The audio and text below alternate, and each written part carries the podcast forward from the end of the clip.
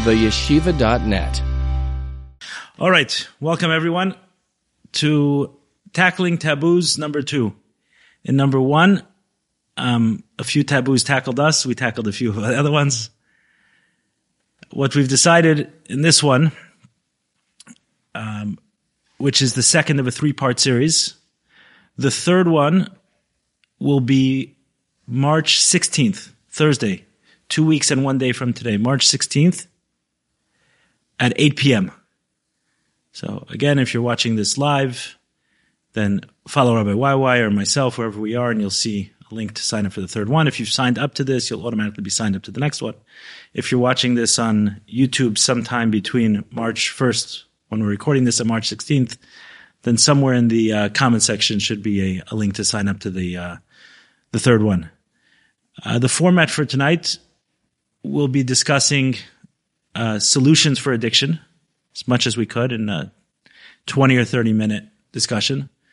Then we'll give a more comprehensive um, uh, our words will, will cover more on the subject of homosexuality. We'll do our best, again, in a limited time. And then we'll go to question and answers.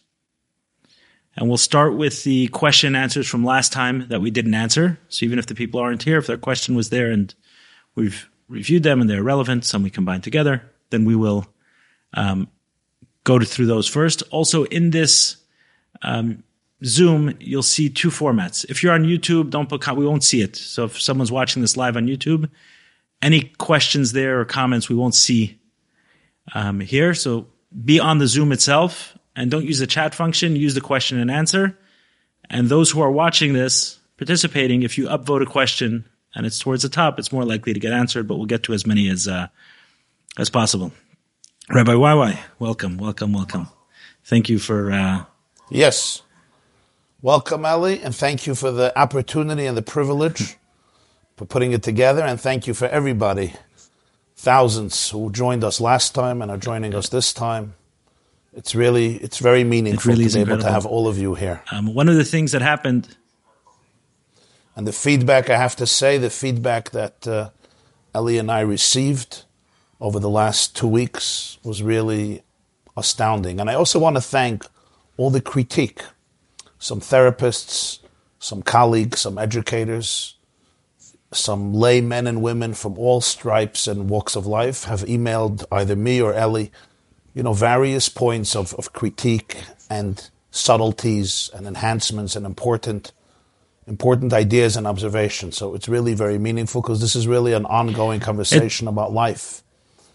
And you know, we're sharing, but we all need to grow and we all need to learn more and we all need to be able to be open to every type of right, then, truth that is out there and in here. So thank you everybody for all your feedback, including and it's one of the reasons we're doing it live, right? Is to uh, for it to be an interaction. What I I didn't make a commitment, and I don't think you do either. I don't want to put words in your mouth to getting everything right, but to be open minded to everything we hear. So I did receive certain critique, especially um, in the sense that we covered homosexuality so briefly. So some picked apart words and some picked apart the fact that we covered it so briefly and said, "Hey, like this topic needs to be discussed." And uh, said, "Okay, put your comment in the form of a question, and uh, we hope to uh, we hope to be able to address it." That is the intention. Okay, so in term, oh, there was one thing that happened actually between last one and this one, which I shared with you, Rabbi YY, someone reached out to me and um, they said they were on the webinar. And a couple of days later, uh, their wife found them with a um, their backpack with uh, some alcohol. There's nothing necessarily wrong with um, alcohol, but it's a problem of hiding alcohol. And uh, he said, based on the webinar, he didn't know who to reach out to, and he reached out to me, and I recommended, um, after speaking to him, some 12 uh, step groups and he went to his first meeting. But what actually surprised me from it, the reason I wanted to bring it up is because here was someone who was dealing with something that I don't think is so taboo an alcohol addiction. And he said that he didn't have who to reach out to.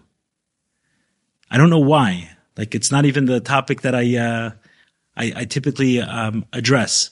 So whatever that meant that he didn't feel that he had anyone to reach out to and he was grateful that he had heard the webinar just before, I think that whatever is being done, we have to add um, a lot more uh, to it. Yeah. So And it, it just underscores the truth. There is so much shame inside of so many of us. And for good reason. There's a good reason why there's shame. There's so much stigma. There's a lack of empathy and compassion and understanding. And people feel, you know, I need to get my children into the right schools. I need to marry them off. I'm an upstanding member in the community. I'm going to go to a group. Who's going to be there? And suddenly this guy, he may be teaching Gemara at five o'clock in the morning. I don't know. You know, he may be, you know, he may be a, one of the most fabulous teachers in, in, in a great institution. Yeah, who in knows? Lakewood or Monsey or Borough Park. yeah, who knows Heights where or- what he- what he's doing there Huh? today? I didn't ask him, but he actually did mention that at the end of the meeting. So this particular meeting that he went to, everyone puts their arm on their shoulders and they say something in unison. And from what I imagine they say is the serenity, the serenity prayer. God grant me the serenity to accept the things I cannot change, courage to change the things I can, and the wisdom to know the difference. Right. And he's like, "What's that mantra they do at the end?" I was a little bit uh, uncomfortable. I said, "Don't worry, it's been cleared by uh, by rabbis. You're allowed to get healing. Don't worry, it's safe. It's safe. You didn't." Uh, you didn't violate anything by talking about uh, by asking God to grant anything and saying God in the English and not in the Hebrew. It's okay.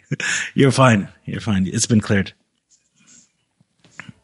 It's it's just so important. It's so important to be able to open up conversations for people to feel that there is a lot of support out there. There is a lot of support today. You can't trust everybody. That's true, and you may have confirmed in your life that you can't trust people, but there are there, There are, are people you could trust. And there are a lot of healing methods and models today. So we all need to be ambassadors of healing. This, I think each and every one of us has such a sacred duty for our family, for, for, for friends, for colleagues, uh, for strangers. There's so much opportunity there. There's a special, it's a Yeah, special take- time of healing now. I take issue a lot of of respect healing. to therapists and those in the healing community and those with licenses and who've studied different things. But a, a couple of years ago, when um, there was some controversy around the mic drop uh, talks, which I was involved in. So one of the criticisms are, who are we to help people share their story? We're not therapists. And to my mind, everyone's a healer. Everyone, every person has the capacity to to heal. The only prerequisite is that we first heal ourselves before we heal others. But we all have the capacity to uh, to heal. So should we jump in? Okay, so Let's we'll jump, right into it. solutions. Yeah. You know, and I think I, I just want to say this because it's, it's beautiful what you just said. We're all healers. And I think one of the deepest ways we become healers is through cultivating real humility and a lack of judgmentalism and a lack of arrogance, you know, that I know everything. Like, as a rabbi, as a teacher, people ask me a lot of types of questions. And I once asked a, a mentor of mine, a good friend who's also a very experienced therapist, and I said to him, you know, I feel very often that I don't know the answer. and he said, That's perfectly fine. You don't know the answer, you don't know who to reach out to to be able to get perspective. The problem is when people become arrogant and they decide that they know the answer when they don't. They don't even have the humility to say, you know, maybe this is something I don't have experience with, but they'll give advice. That's that's unfair. We all need to be very, very humble. You know, the worst therapist or doctor you want to go to is the one who says, everything there is to know about the brain and the body, I know. A rabbi who tells you everything there is to know about truth and God, I know. All right. Who is Stay it who away. said the only thing I know is that I don't know? Right. Yeah. Talmid Chacham. The, the, the expression for a real Torah scholar is he's a student of wisdom. He may be 95 years old, studying Beautiful. his whole life. He's a student of wisdom. Beautiful. Talmid, always a student. The moment I'm not a student anymore, I'm not allowed to teach, I'm not allowed to share. It could be dangerous. My, my, my status, my need to get validation, my need to control can take over and manipulate and exploit very vulnerable people. And that's very, very dangerous. People have to be very careful. I know it's not our topic, but I do have to say this because I get emails constantly. You know, there are some rabbis who are amazing people. there are therapists, doctors, pe- ordinary people who are amazing, who are, are full of kindness and empathy and truth.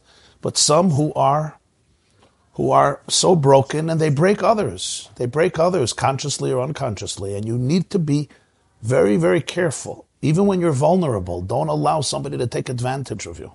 Don't allow a therapist, don't allow a rabbi, don't allow a rebbetzin, don't allow, you know, a mentor, don't allow them to take advantage. If something is not feeling right, if somebody is not bringing you to a place of, of more connection, of more confidence, of, of more love, of more serenity, you know, ask tough questions. I just think it's so important for people who are vulnerable and they, they give their life to somebody and just be, be you know, respect yourself. It's a tough thing because we have to open ourselves to heal. And the opening process. No, we have to open ourselves. I'm just closing the door because of a commotion. We have to open ourselves up to heal. And when you find a person you mm-hmm. trust, be humble, be vulnerable, let go, because if not, I won't heal. But always, always ask yourself, you know, was there, was there, were there boundaries crossed? You know, was I taken advantage of? Did somebody exploit me? Maybe physically, emotionally, psychologically, spiritually. You know, there's a situation now of women who are going to see a particular spiritual master, and the way he took advantage of these women sexually and emotionally this is, is horrific. the women were so vulnerable. They were so vulnerable, and he groomed them correctly. And this is, you know, on, on, on, this is something that we cannot tolerate, and we have to all be cautious and aware and be there for people. No, I understand. This way, I'm just mentioning. I have a this, friend. Throw it out. I have a friend who was sexually abused by a therapist he went to to deal with the fact that he was sexually abused. So as a, as a child, his parents found out, went to a therapist, and was sexually abused by the uh, by the therapist. So you imagine, like, how does that person open themselves up again uh, for healing? Where do they find the uh, the trust again? Take take take what happened. Take the story in Israel with Chaim Walder. Chaim Walder was considered one of the top top therapists and experts on education for all of Israel in the religious community. He wrote one of the most prominent essays every week on pedagogy, on education. Mm-hmm. His books we all had. We all had his books, and our kids loved his books. He was a brilliant man in many ways, and had a lot of he had a, he understood empathy. And for 25 years, the most complicated sexual abuse situations and challenges in Bnei Brak and other places were sent to him. He was the man. We don't even know how many people he molested. Whether it's do- we know dozens, but we don't know if it's hundreds or more until he committed suicide. So, and and, and the hmm. story was out there, but nobody believed it. Nobody believed it. It can't be, not him, not him. You're going to believe a woman, a woman instead of him. And then Rav Eliyahu, the chief rabbi of Tzfas, you know, he told me, I had a conversation with him personally, and he said, 24 women, 24 women with children, married, some of them grandmothers came to testify. 24 normal women don't destroy their lives just because they have something against Chaim Falk. The fact that we even needed 24 is And, and then people sided with him. right. And then people sided with him. So uh, the reason I'm pointing this out is just all of us have a responsibility to be able to encourage people to to challenge the silence because that's where evil lives in silence and evil lives in stigma. We all need to be have mouth and ears, not to stand by idly as the blood of our children spill in the presence of predators of all types and forms.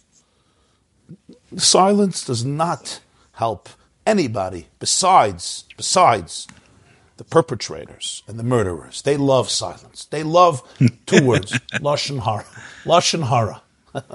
lashon hara. There's somebody that's walking around with a gun, murdering Yeah, children. That's not lashon hara. I'm sorry.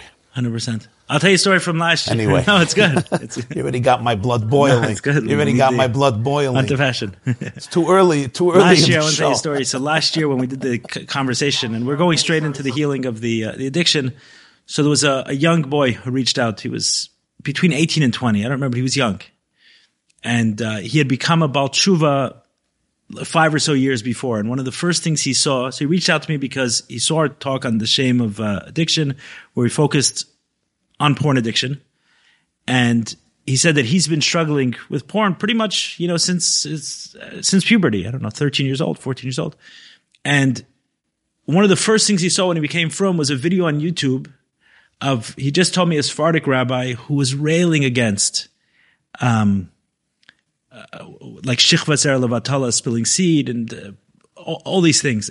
And he said it stuck with him. It like completely stuck with him. So, and every, I tried to talk to him and say, listen, you're, you're doing amazing. You're 18, 19, however old he was, and you care about this thing and you're working on it. You've a few days you get clean. Congratulate yourself. Why are you beating yourself up? And he couldn't hear my words. He kept going back. No, how can you say it? How can you be understanding? How could, I said, you heard Rabbi Why talk. You, it's not only me that's saying it. Like you heard a rabbi sit there and say and show compassion and empathy for someone who was, um, uh, for, for someone who's, who's gone and, you know, fallen in those behaviors. It's not so simple. We don't just, uh, we don't just bash some, someone. A couple of times he heard me and then he would fall back, you know, a week or two later but one of the things um, that I said to him, which I want to share here, is I said, "How old was this gentleman, this rabbi? I don't even know who he is. How old? How old was he?" He said, "I don't know, 50s, 60s." I said, "Okay, no one who's 50 or 60, no one who's that age, can speak to a teenager about the problem with porn, because today I'm 37 years old." And what I grew up with and what I got sucked into is nothing compared to the challenge that children, that kids have today. I was 22 years old when the iPhone came out. I got hooked on porn from magazines and from dial up desktop computers in my house. Imagine what my life would have been like had I had a supercomputer or whatever you, you know, these things that can access the internet when I was 12, 13, 14 years old. Never mind all the algorithms and what they're feeding us and everything else. So for anyone to sit there at 50, 60 years old and judge a kid who's 18 years old today about his problem with pornography, has no right. He's not, he hasn't, hasn't even been close to his situation. You're telling a starving person about not eating, not eating non-kosher food. This, this kid is up against the biggest machines and he's fighting back. He deserves to be championed and not put down at all, especially by someone who has no way of understanding him. So now I got fired up also. Okay, to the solution. So first of all, I want to say that uh, from, from, my standpoint, I'd love to he- hear your thoughts.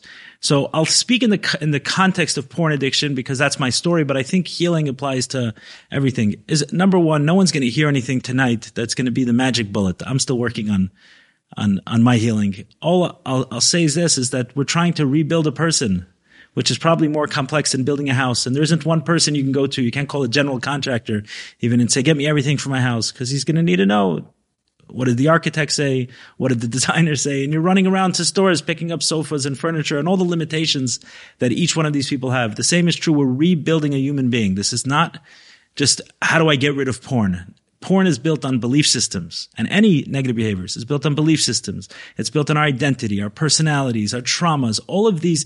It's this whole foundation. And on top of it, the tip of the iceberg is this behavior that's getting our attention, pornography. So when we want to heal it, we got to go to the bottom of the iceberg and start chipping away at those things and understanding it. So there isn't one person you're going to call and say, okay, call them and everything is going to be fixed. It's not like this. We need a team. We need a team. We need a village in order to heal. So that's kind of the first thing uh, I, I want to share on that topic is that this is not a simple thing. People go to rehab four, five, six times, make certain progress, and still relapse and still go back. And this is true with uh, any of these things. We're rebuilding a person. It's a difficult thing to do. It's a challenging thing to do. And the person who's most responsible for it is the person themselves. So, first thoughts on that. Anything you want to add, or should I keep going? Keep going. You keep going. And also share with us if you can you know you, you have so much experience with your own life besides advice you've given. Like what were like what were the the key like if i were to ask you ellie you know what were maybe four or five moments or or moments of awareness and experience that really changed you and and and, and got you into a life of awareness of recovery of, of transformation okay, so if, healing? If, yes the person yeah, who may be listening to us, right? Yeah, he may be addicted experience. to alcohol. So let's just say there's addiction and there's addiction, right? Someone who's watching porn once in a while or using alcohol once in a while, not necessarily the category of addiction. How do we know something is addiction? Is the progressive nature of it. It somehow keeps amping up. So in my case, um, I found that I was going to more and more and more dangerous behaviors, more reckless, more, I was pushing the envelope constantly. And one of the experiences I had was A, I got into a relationship and for the first time I was forced to lie in a way that I never had to previously. I was able to, till then, I was able to, you know, have my addiction in secrecy and silence, like I say. Suddenly I had to lie to another human being, the woman I was dating, who eventually became my wife. And that made it much more difficult. So the shame magnified. But what was interesting is the addiction progressed even worse then. It didn't get better because of that. It got worse, much worse. Fortunately, I was already working on some things, and this is what I had, and hopefully some of what we can offer tonight. I had an address to go to because prior to my dealing with addiction, I was already dealing with the fact that I was sexually abused as a child. So I had the address of a therapist. I had a number. I had some language around it. I had, I had who to call. So while I was struggling this in one moment, right, you have to catch that person in the, in the moment sometimes. So in that space of feeling total demoralization, I reached out to a therapist and he put me in touch. He said, Eli, th- we've dealt with a lot of things. This I can't help you with alone. This you're going to need meetings. You're going to need a support group. You're going to need a system not meeting me one or two hours a week. That's not going to be enough for this. So he gave me the number of an individual. So I had this guy who was a person in 12 steps. He was recovering from his own addiction. He was 20 or 30 years older than I was at the time. So in his case, when his addiction came to light, he had cheated on his wife and his, uh, his, um, children were teenagers. So they knew about it. And it was a massive source of shame. It was much more than what I was dealing with then, which was just hiding something from someone I was dating, just. In any event, in this context, I found that one of these behaviors, and I, I don't want to get too graphic in these conversations because we're talking about sexual addiction, but my addiction progressed beyond pornography. So often that I said the progressive nature addiction. And there was a certain experience that I had that I said, okay, like when I'm exceptionally stressed, I'll go to this experience. This experience will soothe my soul in some way. And I went there and it didn't do anything and the fear I felt walking out of there saying, what's next? I knew there's a next because I, you know, it's like I, if, if we had to measure an alcohol, it's like, okay, I, I drank a bottle and it got me to a certain place. Maybe this time if we take a bottle and we take, you know, a, a fistful of weed gummies, this is maybe going to take me to this uh, state that's going to feed me. In sex addiction, it's the same thing. And suddenly I was saying, okay, if this didn't work and this was kind of the, the place that I said I call it a top shelf experience. This was an experience that I held near and dear to me and say, I'm never going to go there um, unless I absolutely need to. And I went there and I felt nothing. And I felt total fear. And fortunately, in that moment of feeling total fear, remember walking out of the place now, I called this guy who was in 12 steps and I said, just help me. Tell me what I need to do. And he directed me to 12 step meetings. I continued with my therapist and, you know, a whole uh, evolution unfolded. But that was one of the key moments for me. The, the sweet willingness of a desperate man, calling someone and just utter humility. Tell me what I need to do. I'm willing to do anything. I don't want this life anymore. Wow. 27 or 28. 27 or 28.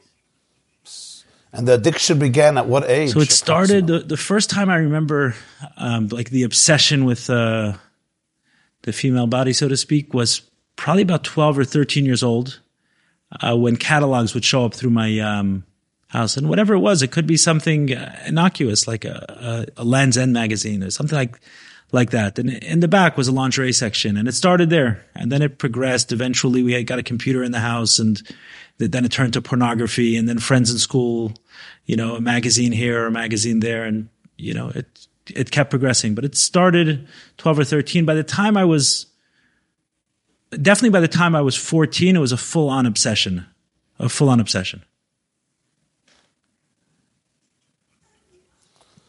So you're talking about 13 or 14 years of a full on obsession until you really reached for help. Yeah. And um, that was my first meeting was Pesach in 2013. That was my very first meeting I went to. And I'd seen a therapist for years before. It was Pesach of 2013 but when I f- got sober, like they call the sobriety date, I, I, mentioned in our last conversation that that sobriety date doesn't exist anymore because I, I slipped once. But that started around New Year's of 2017, roughly beginning of 2017. So from 2013 till 2017, I was walking on quicksand. Even though I was desperate, I was looking for help. I was sweetly willing. I was tell me what to do, and I was following direction, but I still kept slipping. It takes time. This is not something that's that's overnight. And I think the same is true whether uh, addiction is what we're discussing, but it doesn't matter what we're what we're talking about. I think it takes several years, three to five years, for someone who earnestly starts the process. If they're dealing with something, we're talking about someone who's dealing with something. Three to five years to feel like they're on solid ground. Why? Why does it take so long? You think? My, from my experience, from your experience, why would you walk on quicksand? The, the hardest thing to get to are the beliefs, because we have beliefs that we think are facts, and we it's so hard to know that these are not. Like you start talking to someone, you say, "What? Everyone doesn't feel this way." Like this is not this is this is not the way it is. I had so many beliefs and so many thoughts. I mean, they were just and unwinding it. We spoke about one last time right? Which is I cannot depend on people to have my needs met. I mean, we can walk through life with this thing that independence is this virtue and it helped me in so many areas, right? I started a business at 19, 20 years old. I, was I, I achieved some financial success. I'm sure a lot of that was the independent streak. I wanted to be independent. I can't rely on anyone, so I'm going to do it myself. I don't want to call someone for a dollar. I don't want to call someone for a hug. You know, like I don't want anything from anybody. So I'm done with them. You're done with done humanity. With and that belief, to realize that that's a belief, not a fact. it's a belief that I chose to believe, chose. I needed to, but whatever it is, it's a belief. So I think that's kind of like the deepest part of it. And then there's trauma. Trauma sits inside of us. Um, I, I, know we're going to talk about um, uh, plant medicines on a future experience, but um, there, w- there was an experience I had under plant medicines, which was as I, I did everything for my anxiety. If I tell you everything, I had anxiety from the youngest age, much before my addiction, before the abuse, as, as far back as I can remember, I had anxiety. And so much so that if you asked me, you have anxiety from what age? What age? Probably from anxiety. like two, three years old. I think there always was anxiety, but definitely my childhood was always a lot of anxiety, a lot, a lot, a lot of anxiety. But I didn't know it was anxiety. I didn't know it as anxiety. I, if you would have asked me 15 years ago, Ellie, are you anxious? I wouldn't have used those words because it was, was the natural state. You know, give someone a backpack to carry their whole life. You know, what's with the load you're carrying? Well, I'm not carrying anything. What are you talking about? It just feels like part of nature. And I did a lot of things, tons of breath work and tons of other modalities to heal, but there was still this anxiety that sat with me. And um, I had an experience under plant medicines where Rabbi Jacobson, I'd love to, you've helped me process some of my other experience in words. It felt, not if, the, the experience was as if there was a, a, um, a spirit living in my lower abdomen, which I always kind of felt something there, living in my lower abdomen that left me in that experience. It flew out of me. I don't have any way to say it. Is there some, is there some Jewish basis for this? And one second, it wasn't just a spirit that flew out of me and that was that. Since that date, two or so years ago, I have never felt anxiety like that since. And during it, before it, before it left me, I felt the most intense panic attack of my life under it, which was a very scary thing. Right. And we'll talk more plant medicines in the future ones. But there was an entity that was inside me that flew out. That's what it felt like under the experience. And then when it left, I never felt that anxiety again afterwards. And just before I felt the anxiety in the most intense way I ever felt in my life. So the, the, the way out of the, the anxiety through. was through the All anxiety. You, you know what the facilitator asked me it. a little bit before, which was so fascinating. He said, Ellie, are you ready to let go of things?" I said, why? Why am I so scared? Why am I so scared? I'm a grown man. Why am I so scared? So he says, don't ask why. We don't ask why. Just ask. Just ask, how do you get rid of it? So I guess he saw an expression on my face and he said, Ellie, are you ready to get rid of it? He said, am I ready to get rid of it? So he said, don't ask me, ask yourself. And in this state, you can ask yourself. He said, am I ready to get rid of it? And I checked with myself, Ellie, are you ready? The answer was no. And I held on to it for another 10 or 15 minutes. And then I said, now I'm ready. So he said, ask how to let it go. And as I started letting it go, whatever that process was, that's what it felt like. Is there any basis for a traumatic experience to live inside us almost as a spiritual, as a, as a, as an entity, as a, as a form, as within Judaism? Oh. There's not just a basis for it. I don't exaggerate when I tell you that Kabbalistic and Hasidic literature is saturated with the notion that there are klipos, which we use as a mystical term, but it's really a very, very relevant term. It means literally entities that are defined as darkness, as blockages, as traumas, as things that quarantine and exile our soul and distort ourselves to ourselves. And they really can saturate us. And by the way, I should say, you know, everybody grows up with this idea of Gan Eden and Gehenna, you know? You're going to paradise or purgatory.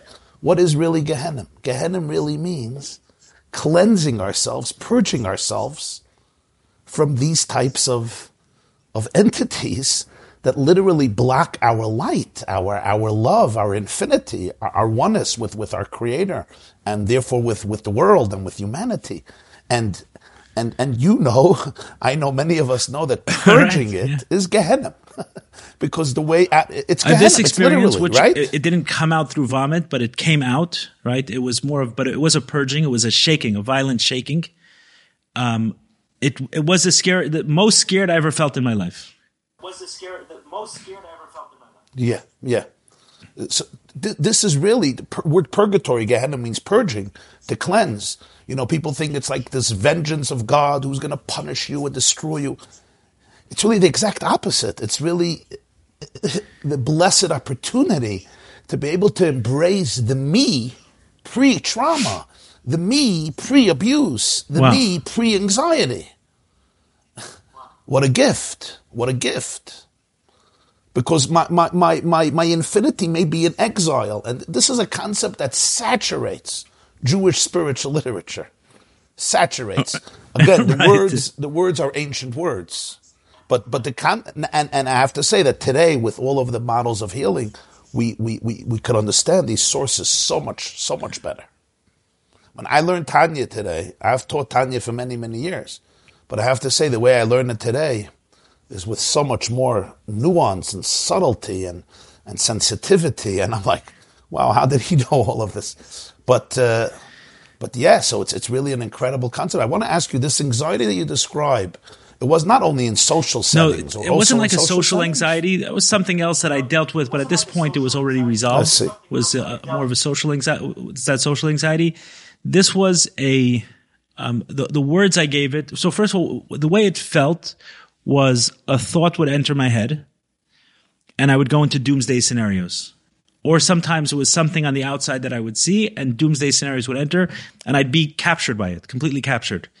And that's the way it felt in this moment. In the moment during it, it felt like first it started off a very pleasant experience. I was enjoying it. It was good. I was having different insights and information. And suddenly a thought came in my head that what I'm doing is dangerous. It's terrible. I'm, I'm never going to get out of it. Whatever. Some thought, right? The doomsday scenario. This is over. I took a, a discomfort and turned it into catastrophic thinking, if you've heard the term.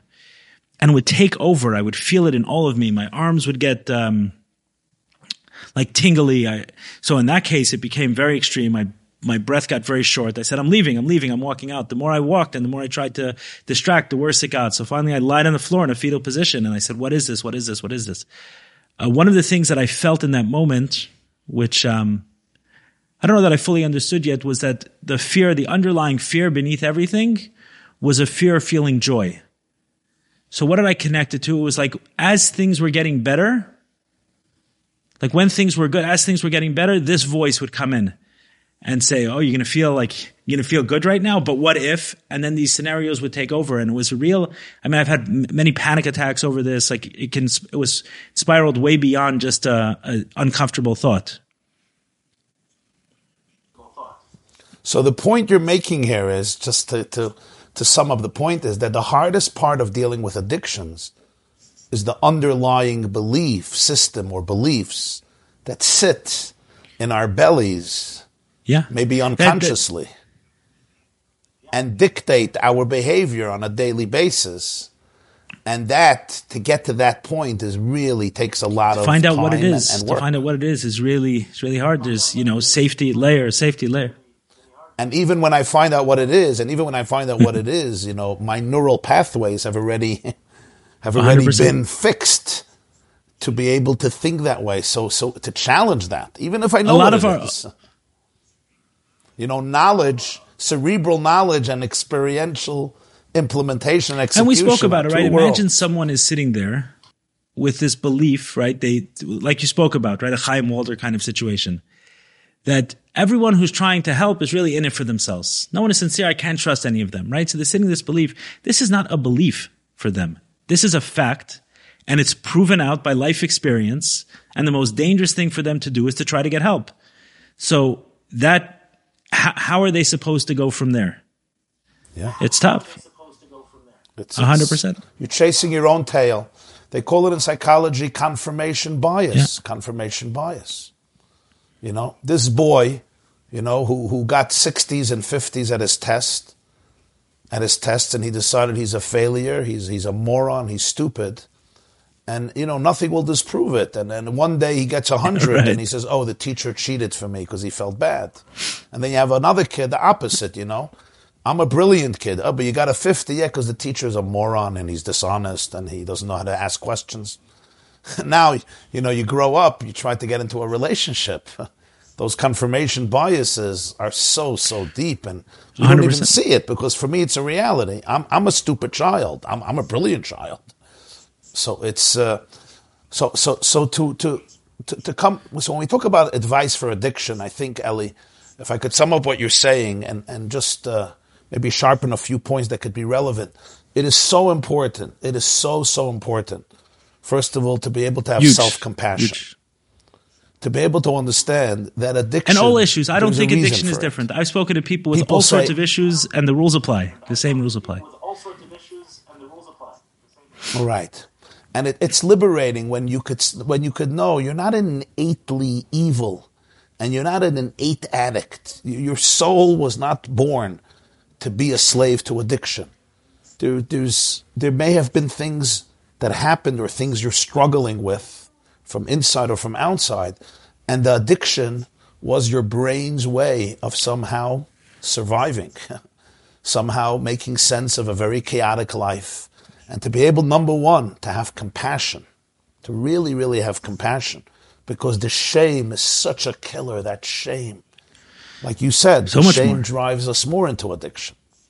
And number two, number two, it's so important to have a support system. We need people that we can be open with. We can cry in their presence. We can laugh in their presence. We need good mentors, good friends, camaraderie. We cannot heal in solitariness. It just does not work. When we go back to our loneliness, all of the biases and all of the anxiety and the traumas are reinforced. It's so important. Now I know you may be living in a community. You may be a rebbe. You may be a rosh yeshiva. You may be the gabbai of a big rebbe. You may be a tycoon. You may be big, the big, biggest baal tzedakah, or you may be just a good, nice man or woman. And it's who you're going to open up to? Who you're going to open up to? Your, your chavrusa, your, your rabbi. But I tell you, find find somebody, find find a mentor, find a therapist. Start opening. You, we must have support. We must. People 100%. live in secrecy for years, and it doesn't it doesn't work. And I think another very important element is we need guidance from real experts. We need people who are experts in this field. Get guidance, and if it doesn't work for you, go go somewhere else. Not everybody works for everybody. And remember, when you fail, don't let your failure completely derail you. Right? I mean, Sheva Yipol Tzadik V'kam, as Eli said, failure is in- inherent to this process because the addiction wasn't created in one day. you know, Rome wasn't built in one day. It's not destroyed in a single day. It- it- It's really, it's really a process. The awareness may happen in a moment, but the execution of it can take a very, very long time. And have compassion for the fact that you may fail because you're dealing with some, some serious obstacles. One day they may not be serious, but right now they're very serious. And and it's so important to be able to celebrate your successes and to celebrate your victories and to be able to have that transparency and to realize that there's life beyond addiction. There is a self that can be liberated, that can be emancipated. Your soul is not contaminated at its core. It's just impossible. The soul is a chelek Eloka mima'al. It's a derivative of divine consciousness, and therefore it's just not contaminated. It is not broken. It is not a piece of junk and garbage. You are not the scum of the earth. There is scumness that has attached itself to you, and and we all have to work. Right. on- That's on that's one of the things it. that's interesting about the shame is oftentimes we feel shame and we say we feel disgusting.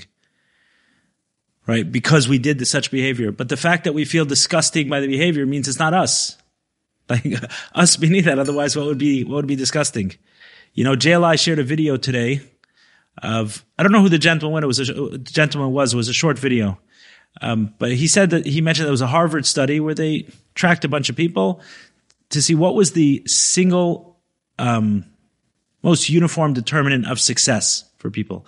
And what it was, was having one person that they can generally reach out to and ask for help in those situations. Meaning even people who have good lives and do well, they don't have major mental health issues and everything else. At some point in time, they're going to need to reach out to someone and say the three hardest words there are to say in the English language. I need help. And not having that is almost a guaranteed, um, almost guaranteed that we fail. And that's why this silence is so damaging because someone is struggling and everyone's going to be struggling in different ways and different points and not having that address or someone we can call and say, I need help.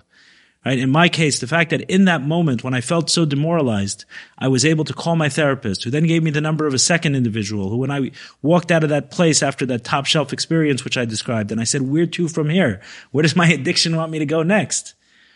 But I had a number to call and say I need help, and I felt his compassion. I felt his care when I called him. That was uh, that was important. If we can give a couple practical things, so let's say with porn addiction specifically. So with porn addiction, it's a little complicated because a we have to understand what is porn addiction and what is not. A guy called me. He says, you know, I feel terrible. I watched porn again, and I promised myself I wouldn't. I said, okay, when did you watch? Last week, one time. When was the time you watched before? Six months before. I said, congratulate yourself and move on. There's nothing to talk to me about. Like there are people who are, uh, who are struggling in very, very real ways. So for those, you know, um, I, there's a website, Guard Your Eyes, right, which offers many different people, um, tools for porn addiction. They have an assessment that they offer. Fairly thorough assessment someone can go through. Say, how severe is your porn use? If we're suffering in silence, we don't know what severity is. Go there, answer your questions, and they'll tell you where you're at. For a lot of people, going to 12 step meetings is not necessarily the answer. For me, for example, I went to 12 step meetings and my problem was beyond porn. Like I said it to people, prostitutes and other such things. So the meetings did good for that. But porn was viewed by most people in the meetings as something that was almost a harmless um, situation. Most of them were much older. They didn't, they weren't raised into porn, like raised by porn. Sex education wasn't from porn like it was for myself and even more so for teenagers today. It was older guys who had struggled in different ways. And they said, okay, porn is kind of a, this, this harmless thing. These other behaviors with people, which are much more dangerous, sometimes even illegal, like those are the ones we have to worry about. So there wasn't really a space I can go to to talk about porn use I, w- I would think like if someone just had that problem, should they even come to this place? So I know there is a 12 step meeting, Porn Anonymous or something, which deals just with those pro- those problems. So it's sometimes difficult to get your arms around, um, around this issue. Like, where do I start in the process? But if someone knows that they have a true addiction, then in my experience, something like the 12 steps and that support that it gives you is amazing. The 12 step has its limitations. It doesn't do anything for trauma. It doesn't, do anything for that. So we also have a uh, a therapist. In the last week or so, I was introduced to what seems to me like a week or so. and a therapist and a therapist. Hundred percent, first trauma. And a lot of trauma, and we're seeing it more and more now. Is that talk therapy has its limitations. It's it's good in a way. It can deal with the symptoms and it can help you with, um, yeah, reframe behaviors Reframing. and stuff like that. But you yeah. know, several weeks ago, I did a, uh, a breathwork se- session with. Uh, with Meir Kay, who's a uh, a recent addition to the breathwork therapist scene. And I sat the group of 30 people and I saw the process like we went through and me, I've gone through so many breathwork sessions and psychedelic experience and everything.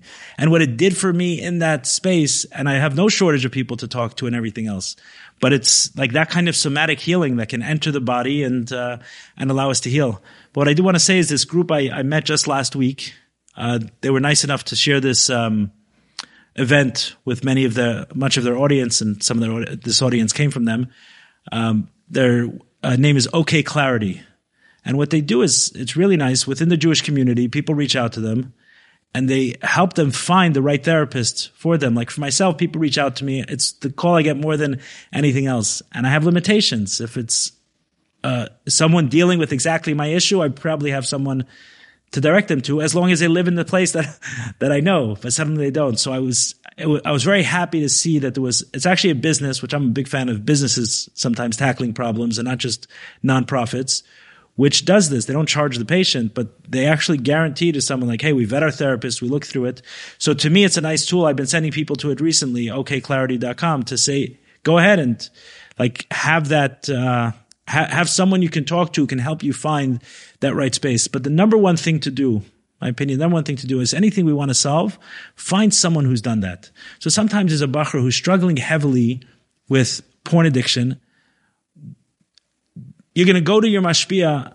It's nice to talk to him, but don't take the advice too seriously unless he tells you that he struggled with this problem and and he's looking to uh, get out of it. So for myself, listen, I can't, I can't answer everyone and I do as many things publicly so people can hear some of those thoughts. But if someone feels a need to reach out to me, by all means, on Instagram, I is one way, elinash at gmail.com, reach out and I'll do my best to, uh, to help and direct in the problems that I have, uh, th- that I have experience with.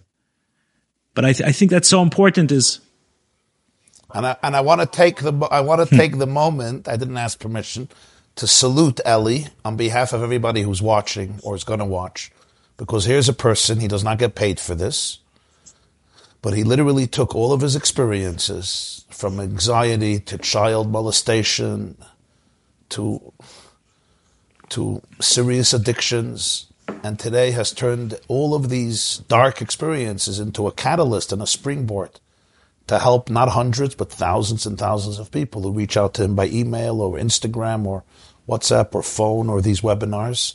And I just want to salute you because here we have an example of, you know, talk about transformation of darkness Thank into you. light. thank you. Thank you, Ellie. And he does not he does not get a penny for in this, fact, it costs, but it's good. Listen, it's, I get paid in It's true. spiritual currency and it's, uh, it's wonderful. Exactly. He gets paid in spiritual um, currency, yeah. And uh, by the way, it's one of the aspects, one of the aspects of staying sober. So I, my, my motives weren't completely altruistic. It's possible that I pushed the, uh, pushed the boundaries of this a little bit. But one of the ways we stay sober, you know, they say in 12 steps, they say we keep what we have by giving it away. And some of the times it's a crazy advice, but try it. When we're really like in our head about something, sometimes we call someone. This is not a first step process. This is not like the first step. As we're further in and we get caught one day in a situation, sometimes we want to call someone and ask for help. Instead, reach out to someone who's struggling and then listen to their story for 20, 30 minutes, but really listen, truly listen, take them in and see how you feel after, see how you feel afterwards. But not the first step. But not the first step, because step. Not the unfortunately first there are way too many people who are helping others to avoid dealing with Right. themselves. So it's not the first step, but it's, uh, in fact, in the 12 steps, it's the 12th step. It's the 12th step is service. I would also I would also mention we talk about practical solutions. I think one thing that we could right away begin is addiction leads very swiftly to lying and deception. If you are lying in your life, that is feeding usually something lethal. When we could tell ourselves, I'm not going to lie anymore. I'm done. I'm going to have to face what is happening in my life. This becomes an impetus to be able to deal with situations. When you stop lying in your marriage, you stop lying to your employer, your employees, your siblings, your parents, friends, classmates, partners, etc., etc. It, it puts you in another place. It's, it's the genesis of recovery. And there's something else. You may come to somebody and talk about addiction, maybe the head of your yeshiva or your rabbi or a friend, and he may say, you know what? Start learning Gemara every day. Start learning Musar every day. Start learning Hasidus every day. Daven with a minyan. Have more kavanah by davening. Say Tehillim, which are all amazing and beautiful pieces of advice that we should all enhance and grow in. But unfortunately, two years later, you see it hasn't helped. It hasn't helped. Because sometimes it's not about that. It's really not about that. Sometimes there's a deep seated trauma that is poisoning your entire system and all your Torah and all your davening and all your mitzvahs and your Tehillim and all the Musar. It's, it's all beautiful, but it's being experienced through the lens of a deeply broken human being. And God tells us, go to people who are experts. 100%. I think people turn, And Torah, Torah and davening can give you the confidence and the fortitude to trust that God is with you in your journey and that you're not tarnished in your essence. But it's just important for people to understand because to have an extra shiur is amazing, but sometimes that's not dealing with the addiction. And we need to be able to turn and get the right help. The right help. Yes, if I'm turning to porn one hour a week, it may be boredom. You know what? If you can exercise, if you can create a good schedule for yourself, If it's working, it's working. and that may be eliminated. But if there's a deeper addiction, it's working, it's working, great, you know. Go to a shiur at that hour and wonderful, and don't go home this way or don't go to sleep at this hour, whatever it is, you'll figure it out, and then it's awesome. But if it's not, don't delude yourself and don't become hopeless. Don't become hopeless. There are deep seated beliefs compassion, empathy, honesty, authenticity. And uh, I just want to say something. You know, people often say, oh, it's just the Yetzer Hara. It's just the Yetzer Hara. We all have a Yetzer Hara. Why are you having a webinar? There's a Yetzer Hara. We have an evil inclination. Haven't you heard that, hmm. Rabbi Wawa? You never learned the Gemara and Brachas that we have a Yetzer Hara? I did learn the Gemara that we have a Yetzer Hara, and I believe we have a Yetzer Hara. In fact, I also have a Yetzer Hara, and not such a small one. But all of our conversations here is, are not to eliminate the idea that we have a Yetzer Hara. It's to understand the Yetzer Hara. it's to understand. If I have an opportunity to tell my Yetzer Hara, stop, stop, the Yetzer Hara says, okay, I'm stopping, I'm stopping, I'm stopping. Make a l'chaim, and you're good. But some of us have Yetzer Haras. We have tried to say stop for 20 years. And the Yetzer Hara didn't listen. Stop, stop, stop. We rewarded ourselves. We screamed at ourselves. We punished ourselves. We hated ourselves. We embarrassed ourselves. We mortified ourselves. And guess what? The Yetzer Hara didn't stop. You want to understand this guy. And you know what you'll find out? You may find out that this Yetzer Hara developed not because you're bad, but because something happened to you, maybe in second grade. And you know what you'll discover then? That the real I is not an addict. The real I existed pre second grade. The real I is actually the most beautiful, innocent, kind hearted, generous, happy child. And then, wow, you could look at the Yetzer Hara and say, so this addiction is not the only identity I know. And if I can start experiencing that in my body, in my visceral system, in a somatic way, and retrain my brain, just imagine how liberating it is. So this is exactly the path to deal with the Yetzer Hara. This is not a path to absolve you from responsibility. This helps you take responsibility because suddenly you're not a slave. You're not a monster. You're not a barbarian, sick, mishugana, narcissistic, self-centered, careless husband or wife or father. You have a serious problem. Something happened. Let's find out. Let's identify that and let's see the beliefs that were created by that event. And then say, you know what? Maybe I could challenge those beliefs if I could see that that event is what created those beliefs. It's, I don't have to believe this about me. I'm not the ugly, ugly, grotesque person who does not deserve to exist, who does not deserve to be loved, who is sinister and evil. I'm not. Wow. This is how you heal your Yetzer Hara. You transform your Yetzer Hara. Or at least, at least, maybe not be able to transform it, but at least you could quarantine it. It doesn't take over your whole life. It's not the only me. Do you know how liberating that becomes? This is the path to morality. This is the path to Yiddishkeit. This is the path to Yerushalayim. You can actually say, I can be in a relationship with God because I am not a slave to the prostitutes. I am not a slave to the gambling. I'm not a slave to the alcohol. I'm not a slave to pornography. One of those you mentioned, 100%. One of those you Does mentioned. there are a couple of words I have here just as reminders, right? The things that I wanted to mention as, um, as, uh, uh, as it relates to the solution for addiction. I can say some of those words and commitment, honesty, which you mentioned, work, gentleness, humility, service, and spirituality. So I think we addressed the first ones, but spirituality, you had mentioned that this is the pathway to Hashem. In some cases, it's literally the only way. And I want to say this to the, rabbis who are listening and some of them who question why are we doing this? Why are we talking about these subjects? Say lashon hara, tznius. Why are we bringing these topics out to the to service? Maybe we're inviting, we're we're introducing it to other people. I don't know who's meeting. Uh, I don't know what people are seeing on YouTube. That's you know, that's uh, better than this. You know what I mean? It's like it's YouTube we're talking about. We're advertising most of these on Instagram. I mean, it's not exactly like we're putting these in uh, in flyers and cheder. You know, breaking into Mea Shearim to to get people to listen into this. Like you're talking about people.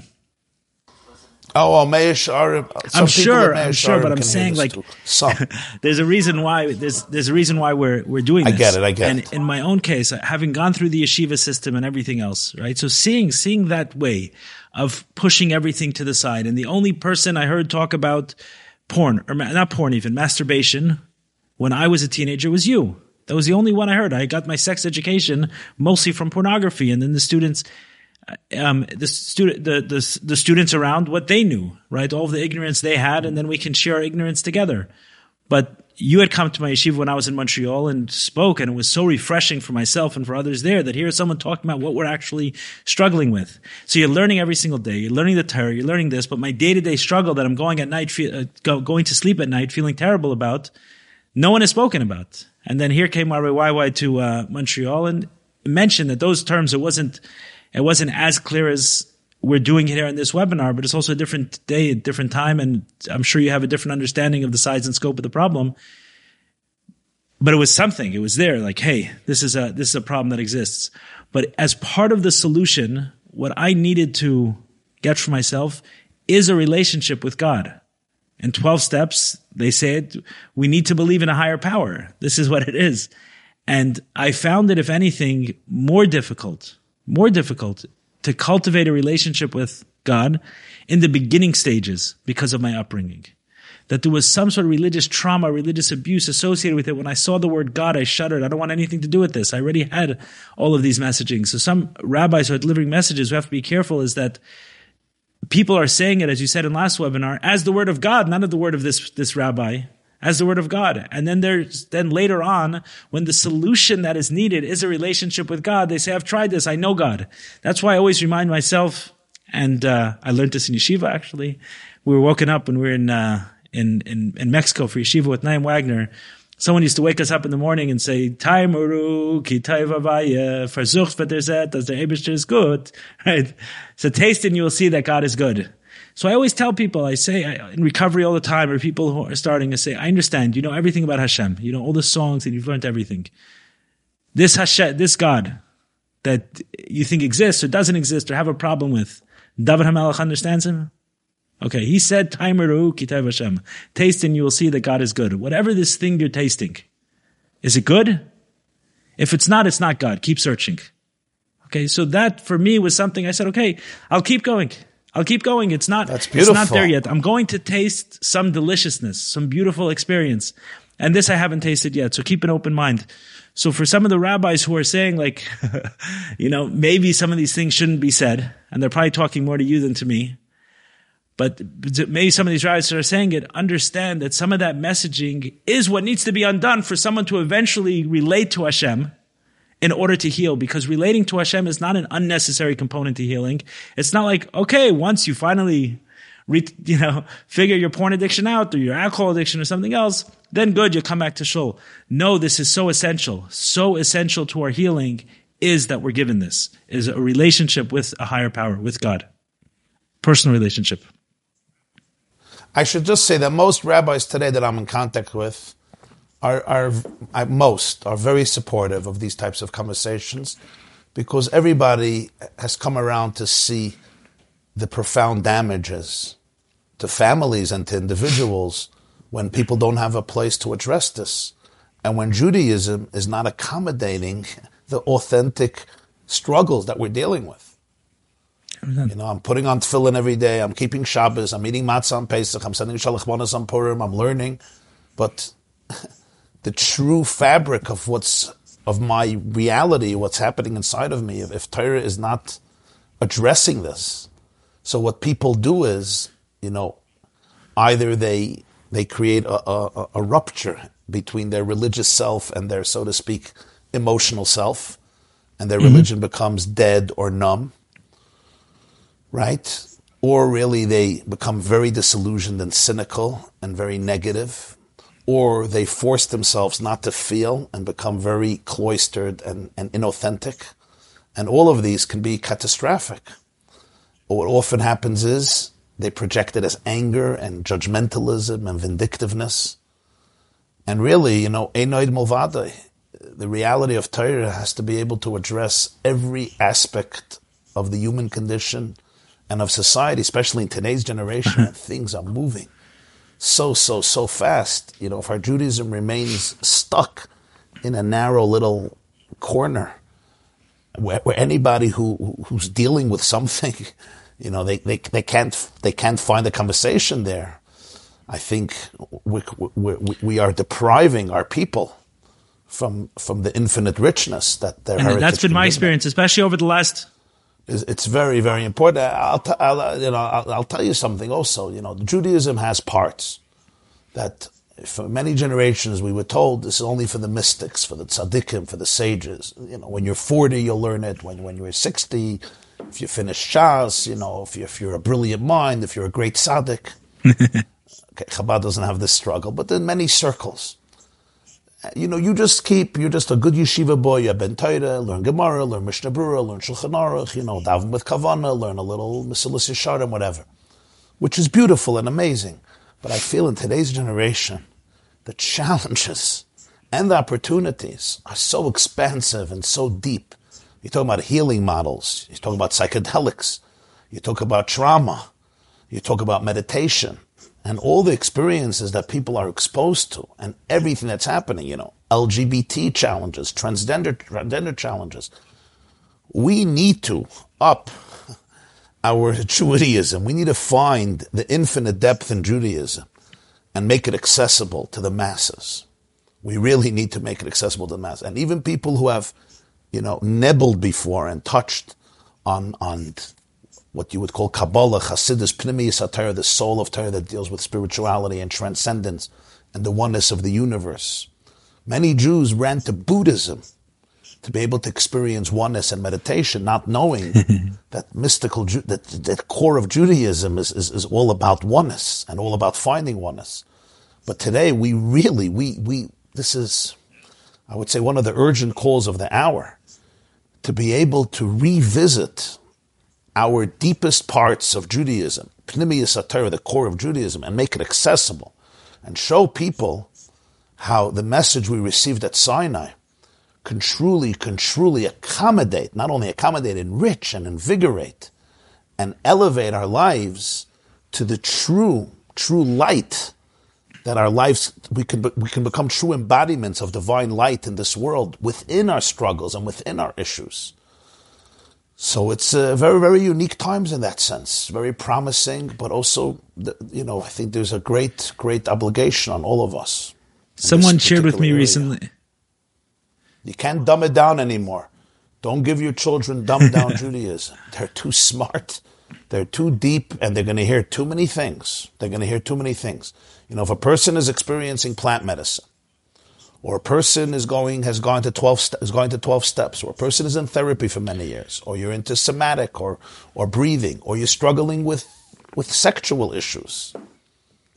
You know th- these are very very heavy realities and awareness that people are coming to. If all judaism can tell you is stop this is evil this is good you know just be like your older brother and, and stop disturbing us we lose most of our people and we lose the best and the brightest and the deepest and the most sensitive and the most sophisticated and the most spiritual and the most and, and those who have who have the deepest pain. But it doesn't have to be that way because Torah is really the blueprint for humanity, but we have to for this open ourselves up to the full truth of Torah. And the full truth of Torah is not just technical red lights and green lights. That's important, that's critical, it's the essence of halacha. But Torah is a holistic, universal, infinite approach to literally every aspect of the universe and every aspect of the miracle of, of, of, the human experience. Every one of my 70 trillion cells can be can and needs to be addressed by the full majesty are you saying of, that, of Torah tradition. Are you saying how are how can so, you as a uh, rabbi or other rabbis not be teaching Torah in a way that relates to the depth of the human pain, which means we need the depth of the Torah experience, like the, the depth of Torah to meet us there as well. Yes. Exactly. So if people were not dealing with pain or not dealing with trauma or not exposed to all of this, and there are such people, you know, let's call it, you know, more sheltered, more structured, fine with the system, doing well, happy, wonderful, amazing. But, but, listen, I'm not exaggerating, and you know this to be true, I know this about you. I get literally approximately 200, between two and 300 letters a day. Not a week, not a month, a day. Sometimes a little less, sometimes a little more. And these are from men and women and teenagers from London to Paris, from Melbourne to South Africa, from Crown Heights to Lakewood, from my own little neighborhood here in Rockland County to Bnei Brak and Kiryas Sefer and Jerusalem, and everyone in and, and Los Angeles and Brazil. of, of, of, teenagers and women and men who are all dealing with stuff, whether it's theological, emotional, psychological, spiritual. I can't just tell them all, you know, uh, you're not learning enough, you're not religious enough, you're doing mitzvahs enough, go say Tehillim, or just tell you it's hard to stop. And they're, no. they're coming to me. Many of them have gone to therapists, so they go to therapy because they're, they're Jewish and they want a relationship with Judaism. What does Judaism have to say to me when I became aware of something maybe that happened to me terribly, sexually or emotionally? what does Judaism have to say to me? If the only thing Judaism says is respect your father and mother, even if you grew up in the most dysfunctional family and they abused you, I can't have a part of that Judaism. If all that Judaism tells me is that this is the way that God wants and every other way is evil, and therefore I'm evil and sinister, you cut me off. People need to be able to feel a Yiddishkeit that really, really is so comprehensive and thorough that it's the blueprint of the universe.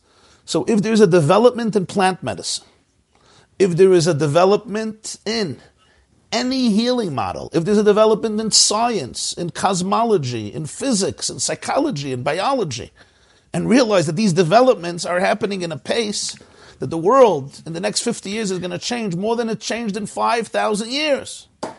It already changed in the last 100 years more than it changed in 5,000 years. More in the last 10 than probably in the last 5,000. Right? If we believe what the Medrash says and the Zohar says, that God used the Torah as a blueprint to construct the universe, and that includes construct all the plants, to construct the animal kingdom, to, to construct every frog, every reptile, every fish, every mammal, every bird, every bush, every shrub, and every biological system.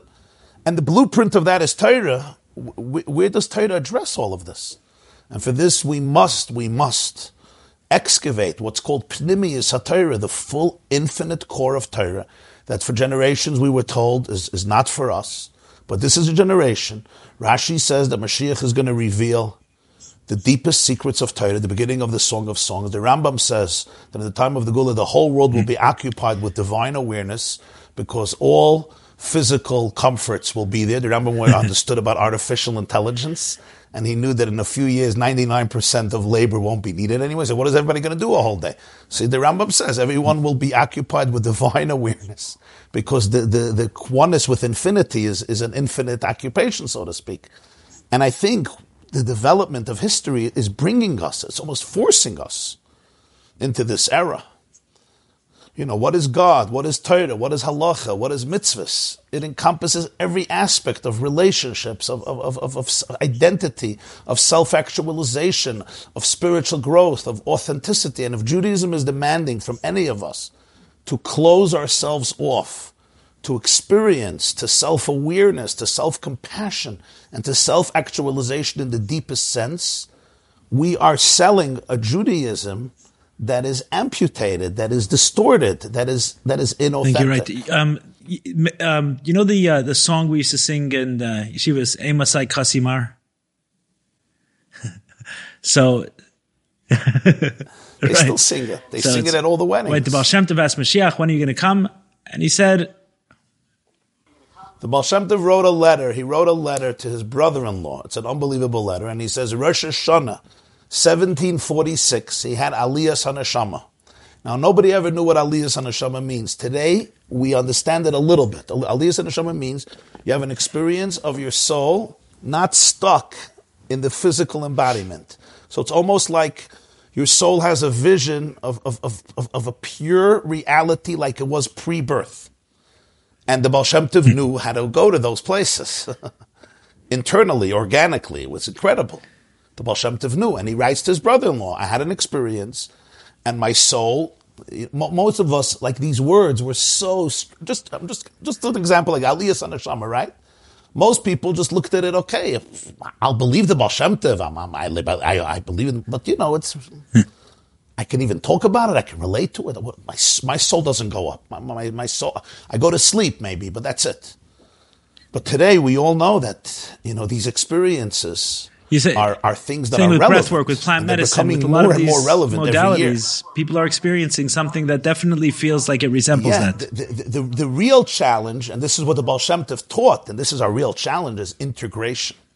Because the real challenge of Judaism, we're going to do in, the, in our third webinar, we're going to be dealing with psychedelic. The real challenge is to make it part of who I am right? And and this was uh, the, one of the most profound contributions of Hasidic spirituality and Kabbalah was the integration of these truths, which today we have the words and the modalities to help us really integrate it, that it becomes part of our internal day-to-day consciousness, which is incredible. Right. Yeah. So, so the Baal Shem Tov describes What's, what, the Baal Shem Tov describes What this. struck me about the and letter, just before about, you go into it, is that the song, the way it was, the way, like the few words it captured was when is Mashiach going to come? when your teachings will be spread forth. And it was like, okay, we got to go out and spread the teachings. What does it mean? I don't know. A sikha here or a sikha there. We'll print it. We'll publish it. A Tanya in a new community in Kenya, which never had a Tanya. This is what it means. And then when I saw the whole thing, I think it was Project Chassidus, like put a video out of the whole letter. I was like, hold on. There's a different, there's a different aspect to the story here. So now no, it's, it's incredible. Yeah. The, the, the Baal Shem Tov writes, I went into the chamber of Mashiach and I asked him, when will when a Messiah ka'asimar? When are you going to come? Which basically means when will the world finally heal? and he said, when your well springs will spread out and disseminate chutza outside to the furthest corners of the universe. And the Rebbe used to say that sometimes the deepest chutza is in, in yourself to those parts of me that are outside, the dirty parts, the traumatized parts, the broken parts, chutza, those parts that make me feel like an alien. I'm a foreigner. I don't give a hoot about any of this. And he says, when your light, when your teachings will be able to be brought into this place, Mashiach will come. Why? Why? Because that is Mashiach. it's not two separate things. It's not like, oh, you spread the Baal Shem Tov's teaching, will snap the fingers, and the donkey will emerge with Messiah. That's a little bit immature. What he was saying is that is Mashiach is redemptive consciousness. Mashiach is a state of consciousness. The prophet Yeshaya says the world will be filled with divine awareness like water covers the sea. There'll be oneness in humanity. There'll be harmony within ourselves. We'll be able to experience our oneness with each other because we're one with the divine. We'll be able to look at the world from a microscopic spiritual perspective and we'll see that the world is divine energy. That oneness is our organic state. It was only through a monstrous reductionism, which Kabbalah calls tzimtzum, that we, we, we experience the trauma of ego, where I'm protecting myself and you're protecting yourself. And you all know there's moments when that ego dissolves. So what he was telling the Baal Shem Tov is when this consciousness, when these teachings pervade the universe in an integrated way, which means it's not only when I go on some trip, but it becomes integrated. That is what that is what redemption looks like. This is Eli our historic opportunity now.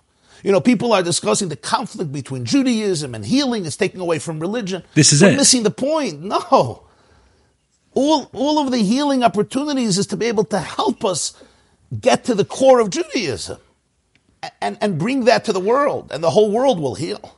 That's what the Jewish people were chosen for. don't, don't be afraid.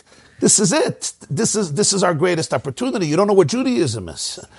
That's what he was telling the Baal Shem Tov. You have the well springs, because the Baal Shem Tov revealed this type of consciousness. The whole Judaism by the Baal Shem Tov was really an opportunity of, of celebration of oneness. The greatest miracle of the Baal Shem Tov was that his teachings are trauma free. and I'll tell you something. I grew up. I grew up at the feet of the Lubavitcher Rebbe. Excuse me. The Rebbe, the Rebbe lived through the trauma of our parents and grandparents. Right, Stalin and Hitler. He lost much of his family, and I would say one of the greatest miracles of the Rebbe was that whenever I heard him speak, I did not hear trauma. I did not hear trauma.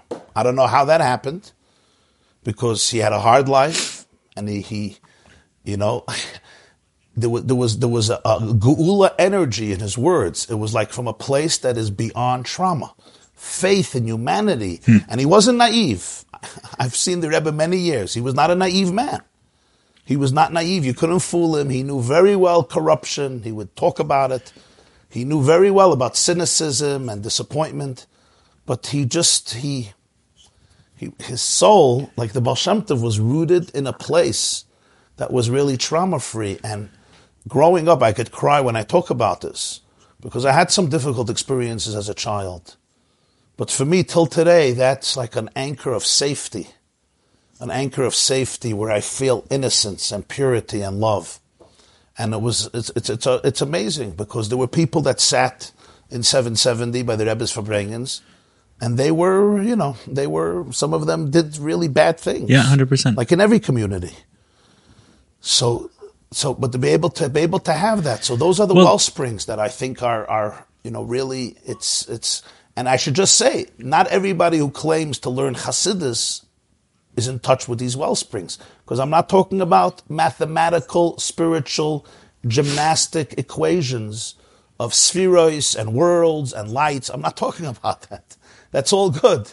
I'm talking about the, the visceral experience of infinite consciousness that the Baal Shem in, in the letter, the letter continued, as I recall, that people will understand, I, th- I think, yichudim or letters, and as a way to access direct. Yeah, they'll make they'll what? make yichudim like you. V'yasu yichudim. They're going to unify the worlds So- like you do. The suggestion of direct unify the worlds. like a direct experience of, meaning this idea. If, I, if I think. Listen, I, you know, I don't think this was. Uh, everyone will be exactly the Baal There are uniques. We spoke last week. There are souls that are just have certain gifts. Obviously, just like people have different talents, there are souls that have different gifts. But something, something of this relative to who I am, to each and every one of us, is going to become the even to be able to understand the terminology is human being. important. I want to say one, one more thing before we get to um, homosexuality. That's part of the conversation is that, you know, through my journey of reconnecting to Judaism, right, which today is a, it's a strong connection. It's a connection based on uh, um, free choice, full choice. We didn't always have choice. It was guilt, there was shame, there was fear, there was this. It's not based on any of those things. No fear. guilt, no It's not fear. based on no fear. anything I else. It's 100% choice. I love this. I do this. I'm, you know, I'm uh, uh, proud. I consider myself a, a messenger of the, uh, a shliach of the Rebbe, just like, just like others. And I reconnected to that through my process. But there were forks in the road that could have gone the other way. There were 100% forks in the road. And I say this story often, and I want to repeat it. I want to repeat it here as well. Is that one of my sponsors, my early sponsors, was a Christian monk, and the reason it was recommended to speak to him was because there was a Jewish fellow who I was, who was my my sponsor, who didn't quite have the spiritual sensitivities that I felt I needed for my healing. He kind of said, like, hey, higher power, God, okay, your group will be the higher power. He was more of an atheist Jew and he found that, and he found healing in that way through that. I needed something different. I needed spirituality. So a friend of mine in the program who I was, you know, kind of at the same time, you know, you have different people in these groups. You have people who kind of came in together and then you have the old timers. So I was talking to him and sharing with him this about, you know, some of the difficulties and challenges I was having in the program. And he said, I think you should talk to my sponsor. He's a very spiritual guy and I think you'll connect with him. So I speak to this guy and he was in fact had a real depth of spirituality. Where did he get it? He was a Christian monk and he had his issues and he had his addictions. and he, a full scale Christian Christian monk. And with this individual, he took him to church, and they would pray together, and they had all those things. And for whatever reason, he told me, and I was open. I was open, like uh, humble, desperate, and tell me where I need to go. He said to me, Ellie, you will know your healing has taken root. A moment. You'll know your healing has taken root when you reconnect to Judaism. And the reason I get emotional when I shared that is because had he invited me to a church, I would have went there. And, and that's the risk that people are playing with. That's the risk. Is that when people don't get it within the yeshiva system, when t- people don't get it from voices like yours and the others, is that they step out because they still need it. That's a, that's a need. That's a need for certain people. And when they step out, that can go in any direction because they're open. And in that space, I knew what I needed. And it, the same is true with a lot of other modalities. People have opinions on 12 steps. People have opinions on plant medicines. Your opinion does not matter. People who are going to go for healing are going to go for healing. If you tell a person who's suffering from anxiety that it's not okay to do plant medicines because you have an opinion that it's avodah they're going to go anyway. They're going because they need the healing. So do, and the Rebbe talks about this in, in a sikha about transcendental meditation, open your own centers. I think Call of the Shofar was a travesty of all travesties. I don't know what happened there. I don't know what it was but it was shut down without offering an alternative. Obviously, there were people there who were desperate, desperate for some sense of peace, of inner peace, of freedom from the traumas and struggles they were going, they were going through. And they find a home and they find a place.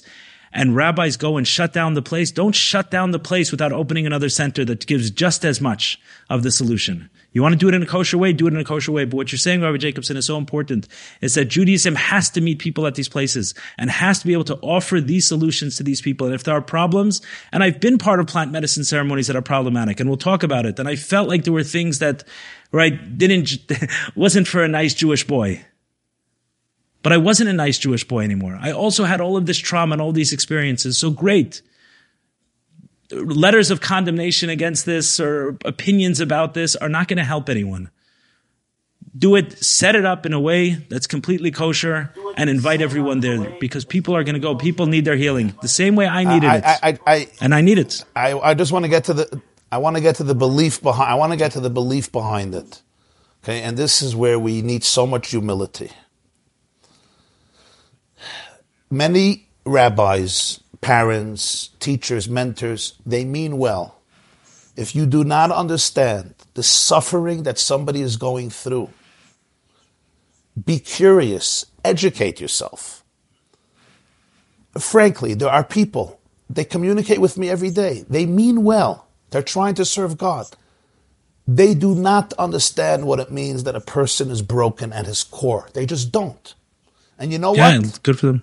Baruch Hashem. Thank God they don't. You, you have to understand the levels and magnitudes of suffering that people are going through. People who wake up every day with incessant anxiety, as we heard from Ellie before. People who walk into a wedding and they have a panic attack because of social anxiety. People who cannot connect emotionally with their spouse or children. People who cannot perform sexually. They can't have, understand the suffering. Be empathetic. Be curious. You can't just tell them, stop, stop. Stop! Stop! Stop! You can't. You just can't. You're not talking to them. You're not addressing them. They're going to look at you and say, okay, there's nothing that Torah has to offer to me. So be very, very, very humble and don't try, don't try to impose your comfort zones on Judaism and say, because this is my comfort zone, so this is all that God has to offer. Maybe you have questions, legitimate, but be humble understand and be sensitive to struggle. And if you're not, be humble about that as well. Say, you know what? Thank God. It's like, it's like people, you know, a lot of people today have children who, who are leaving Judaism and they go for advice. And I always tell the parents, get advice only from people who have had children who left Judaism or they have experience with hundreds or thousands of teenagers who have left Judaism. Don't get advice from a father or a mother who don't understand what you're going through. And they just say, tell him he has to put on a yarmulke. tell her she has to take off the, the, the, the, the tell her, tell her, tell her. Wow, brilliant. Tell her. As though she hasn't been in this house for 17 years and she doesn't, hasn't heard 10,000 times the word tznius. Tell her, tell her, tell her. It's like telling a Yetzer Hara, stop, stop. It's, it's, they mean well, but you, No, that's why I would. so clueless. if it wasn't a um, if it, if it wasn't an invasion of privacy, I would say like stand, read my phone, read my emails, read my messages, sit in on my conversations, and you see what people are experiencing. The people I, I speak to, You see what people are experiencing. And you, and, you ha- and you, you need to be humble. And if you don't understand, find out, ask, ask. But don't, these are very sensitive things. You know, there's people who commit suicide on a daily basis. There are people who are overdosing. There are people who are getting divorced and families are becoming broken because there was nobody to help them in I'll, their I'll tell you a story. So, so realize we're not just talking about a theoretical halachic question about an ox goring a cow, and we're not sure if the cow gave birth before the goring or after the goring, and you're responsible for this or not for this.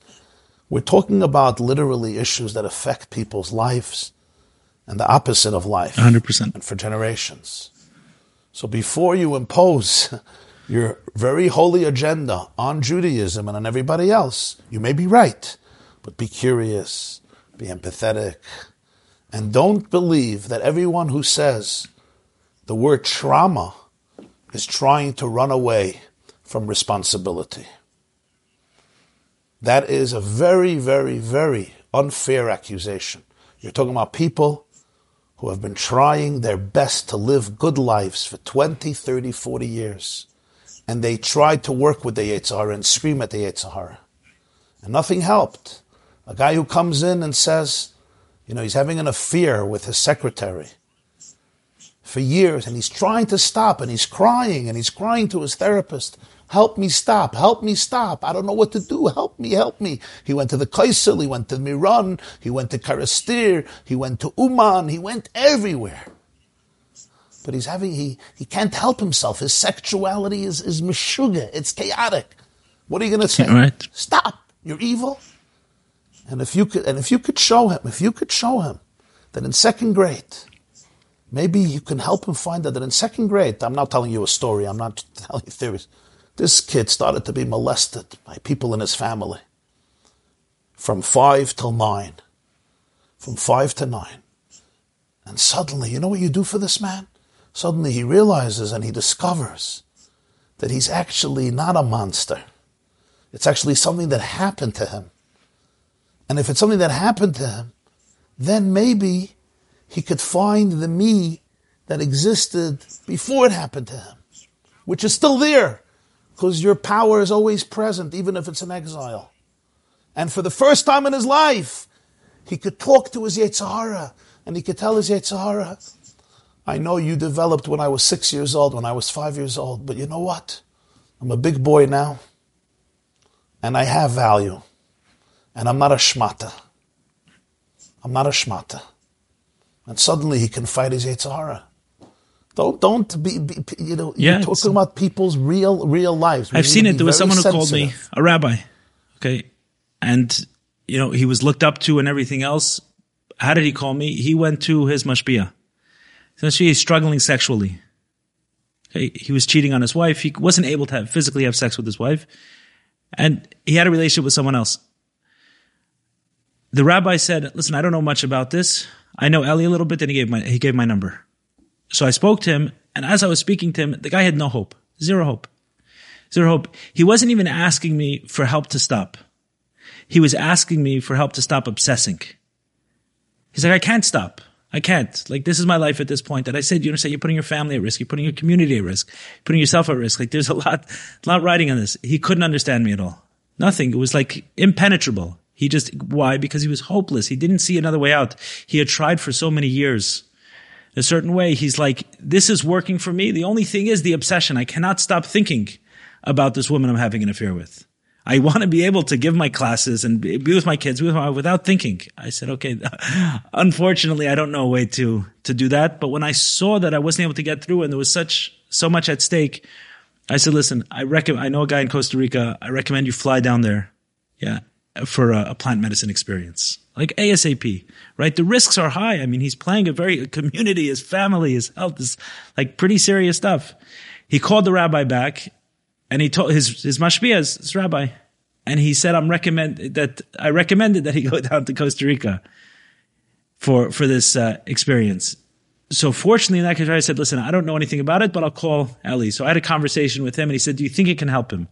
He's like, I don't understand this. It's not something that I'd ever think about, but I recommended that he speak to you. You're telling me this can help him. I said, I'm not guaranteeing anything, but the guy's mind is not open. It's not open. And there's a chance that this will open his mind. So fortunately, he gave this rabbi gave him the okay. He went, he had an experience, and what came up in his experiences, how many times he was sexually abused as a child, and he had never dealt with it. So he's sitting with an infestation inside him multiple times of sexual abuse, had never had had never addressed it, had no capacity to address it. Then fortunately from this experience, it showed him one plus one equals two. That the experiences he went through as a child, which he worked so hard to suppress, is creating the issues he's having today. What does this mean? It means the only way for this guy to stop these behaviors, like it's similar to what you're saying. I'm just adding to it with an example. There is no learning that's going to get this guy to, to, to remove his obsession. He was sexually abused and has massive issues. He cannot physically have sex with his wife. One of those reasons, I don't know if you've heard of this uh, term. I think it's called the Madonna complex. Have you heard of this? It's a complex where people view women as one or the other like either as a, a mother or a prostitute, meaning they can't imagine that um, a decent um, woman will have sex. So any woman who's available for sex is not decent, and anyone who's decent is not available for, for, for, sex. And it makes sense how this conflict can be created because if someone is introduced to sex at a very young age, in a very shameful way. So they, so the association in the mind is shame and sex. Sex is a, a shameful practice, but the body has needs. So he goes and finds it in a way that can't be his wife, but he loved his wife. He cared about his wife. And it was precisely because of that that he couldn't be intimate with her. And he needed someone who he looked down on in some way. But that's where he had his needs met. And he was caught in this obsession to such an extent. I'm not saying this person had that complex, but I'll give you an example of it. It's, there is no way to solve this without going deep, looking at those experiences and removing the trauma. Wow. Can we talk about homosexuality? Wow, wow. You know, Ellie, I have an idea, I think, and, and I want to, I, I think if we should do now, because 10 o'clock I have another shift, maybe we could do now questions for a half an hour and in our, we have a webinar in two weeks. We could do. So let me get to the first question. It's about homosexuality. So let's let's we'll address the question. It's the first question. Okay. Okay. So I, I think this is related to some of the wording which we used last time. It says, "Why is homosexuality something that we need healing from?" It seems that you're trying to address the people whom in their lives grapple with their attraction to the opposite sex. But my question is why? Why is homosexuality looked at as a condition that requires healing? Your thoughts would be greatly appreciated.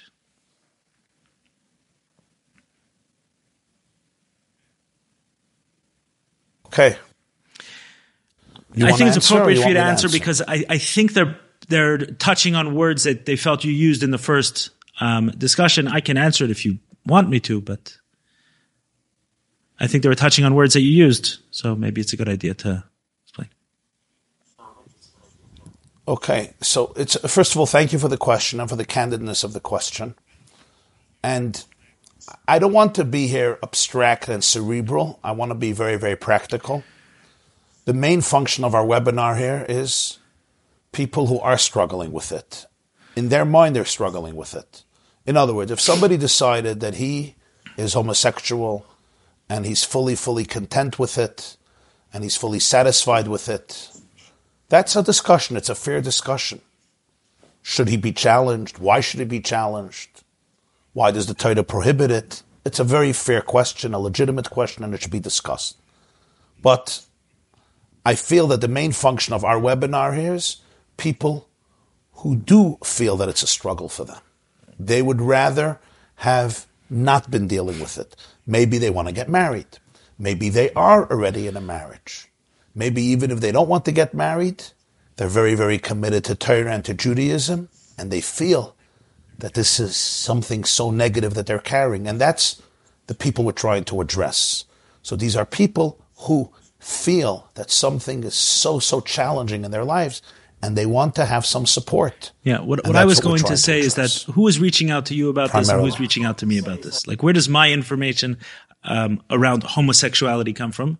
And where does yours? So my, my guess is, my assumption is that people who are reaching out to you are reaching out who are trying to figure out how to resolve their orthodoxy with their either homosexual experience or their homosexuality, whatever that is. It's those two things. Why would they call you otherwise? Right? They're calling a rabbi for his opinion, how to resolve this, this, this conflict. So that's where your experience comes from. In my case, who are the people that I talk to about these subjects are mostly people who are recovering from addiction. And the addiction had an element of homosexuality attached to it. And oftentimes, not all the case, one of, one of my sponsors, I mentioned my sponsor, one of my sponsors is gay. I've had sponsees who are gay and live that lifestyle, not Jewish, and live that lifestyle. And, you know, there's, there's nothing for me to comment for them. I'm talking to people who had, um, ho- have homosexual attraction or have had homosexual experiences, and that is tied up to their addiction. And oftentimes there's specific shame attached to that. So that's where I'm coming from. So if there's language that sounds like that, who am I talking to? I'm talking to the people that I see suffering in the way I've met them. And then I want to say to them, for example, someone struggling with porn. I spoke to someone not long ago who was struggling with porn. And I, he's like, I need to speak to a certified sex addiction therapist. I said, a porn addict. I don't know a certified sex addiction therapist that I can recommend. Why not go to a 12 step meeting? Because of the kind of porn I'm watching, the kind of porn I'm watching. I said, what is it? Is it gay porn? Is it transsexual porn? Like, what is the issue that you're having such a hard time with accepting about yourself? So he said, in fact, it's transsexual porn. I said, brother, I've been there too. I've been there too. It's okay. And so have many people. You want to sit there and figure out exactly what the attraction means from now until the end of time? busy yourself. I don't know what to say. You want to get help? Go to 12 steps. Look at the size of these categories online. Most, right? Look at these sizes. There are many, many people watching these things to figure out exactly what it means. We can spend Freudian psychology, right? We'll sit on couches and dissect us till the end of time. You want to get help and healing? Let's go. I know a place I know a place we can do it. Not to not to denigrate any of the work that certified sex addiction therapists said, but here I had a recommendation and I saw what was the struggle, a specific shame around this attraction, a specific shame around this. So who am I talking to? Someone who's struggling in that way, someone who's wondering because they had a- an experience in yeshiva with another boy, and here they are married with five kids, and am I really gay? Well, am I really gay? Well, what is this thing? What does it mean? Am I really? But there's so many of these ideas are introduced into the language and into the way we talk about these things that if someone did something or someone had a thought, then it is their identity all the way until from now until the end of time. When in reality, sex, sexuality is dynamic. It changes. It's, I'm not saying it changes from orientation to orientation, but there's different people and different times and different things. And, you know, relax, relax. We don't need so much shame attached to these subjects. Let's heal. Let's all heal together. And that's who I'm speaking to. Right. So I think the same thing. My language is always going to convey the type of people that I spoke to about these subjects, just like your language is always going to convey the type of people you've um, spoken to. I am not a rabbi. I'm not talking from halacha. I'm not a scientist. You're not a scientist. You're not talking. We haven't done all evaluations. Who is and who isn't. We're talking from the people who've reached out to us. No. And, and we all need a lot of humility. And when we talk about this, it's very important humility, no judgment, no vindictiveness. You know, you never judge a person if you're not sitting in their space, if you're not experiencing what they're experiencing. You need a lot of empathy around this. Yes, as somebody who is an, a Jew and an adherent to Judaism, the Torah prohibits homosexual intercourse. That's a prohibition.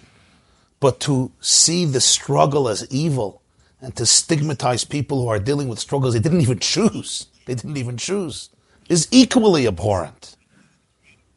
Yes, I believe that the creator of the world, as a blueprint to life, believes that there's certain types of relationships that are not good for you. And not only in the next world, but also in this world. But so much compassion and empathy is needed here. And it's completely not a contradiction.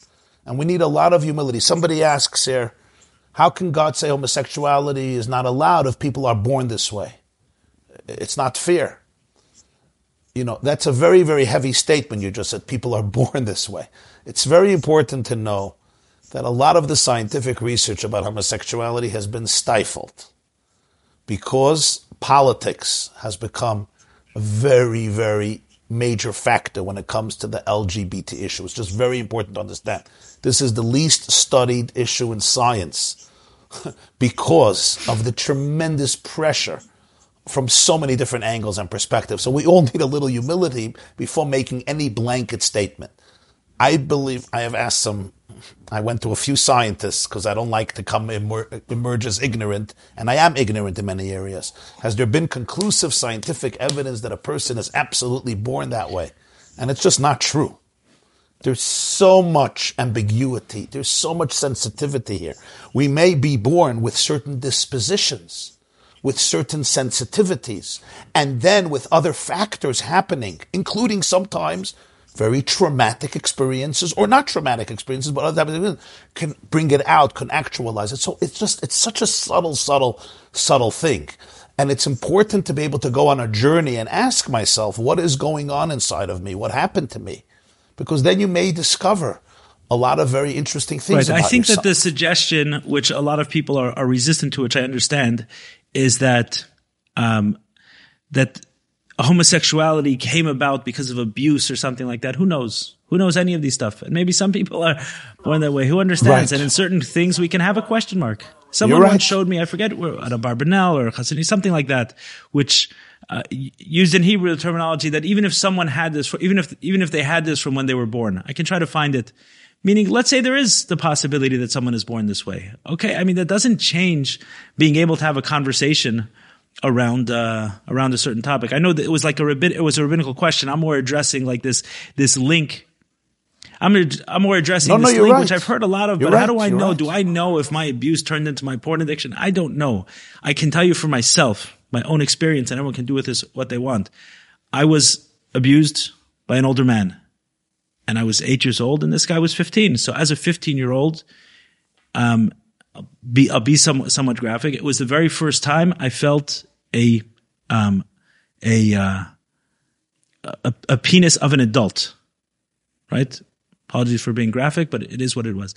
And after that, there was this intrigue around that, and I connected to that experience, right? That experience tied to that, wow. um, to that, to, to that. I never felt emotional love towards a man. I never had that. I never felt the, um, like the the romantic feeling towards women, but that that was a link that I made direct. That was a link that I made directly. But obviously, from that jump, we can't say someone else who feels the emotional pull towards women. And many people I've spoken to, by the way, say emotionally they're drawn towards women.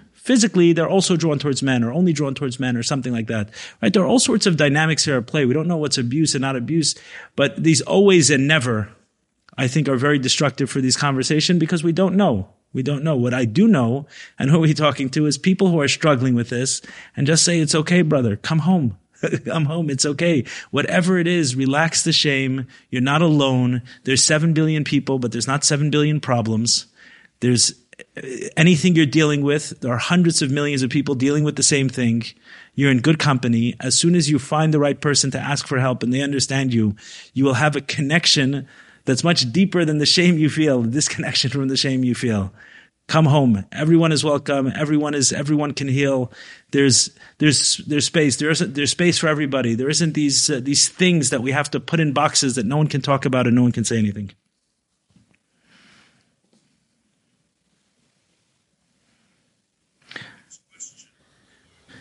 Next question. Regarding the masturbation, how can I get away from it? The media is all filled with provocative images. How in the world am I supposed to get away with from it?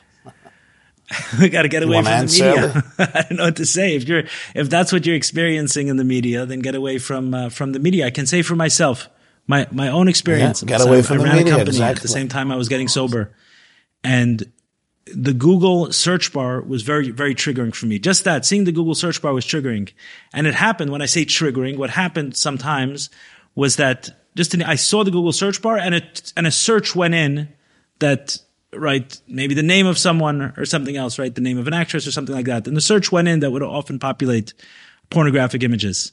So I had to lock down my porn, my work computer so Google Images wouldn't be accessible to me. And if I was working on a Power PowerPoint presentation for work, and there were times where I wasn't, I wasn't public about the fact that I had a porn addiction, there was five or six years I wasn't.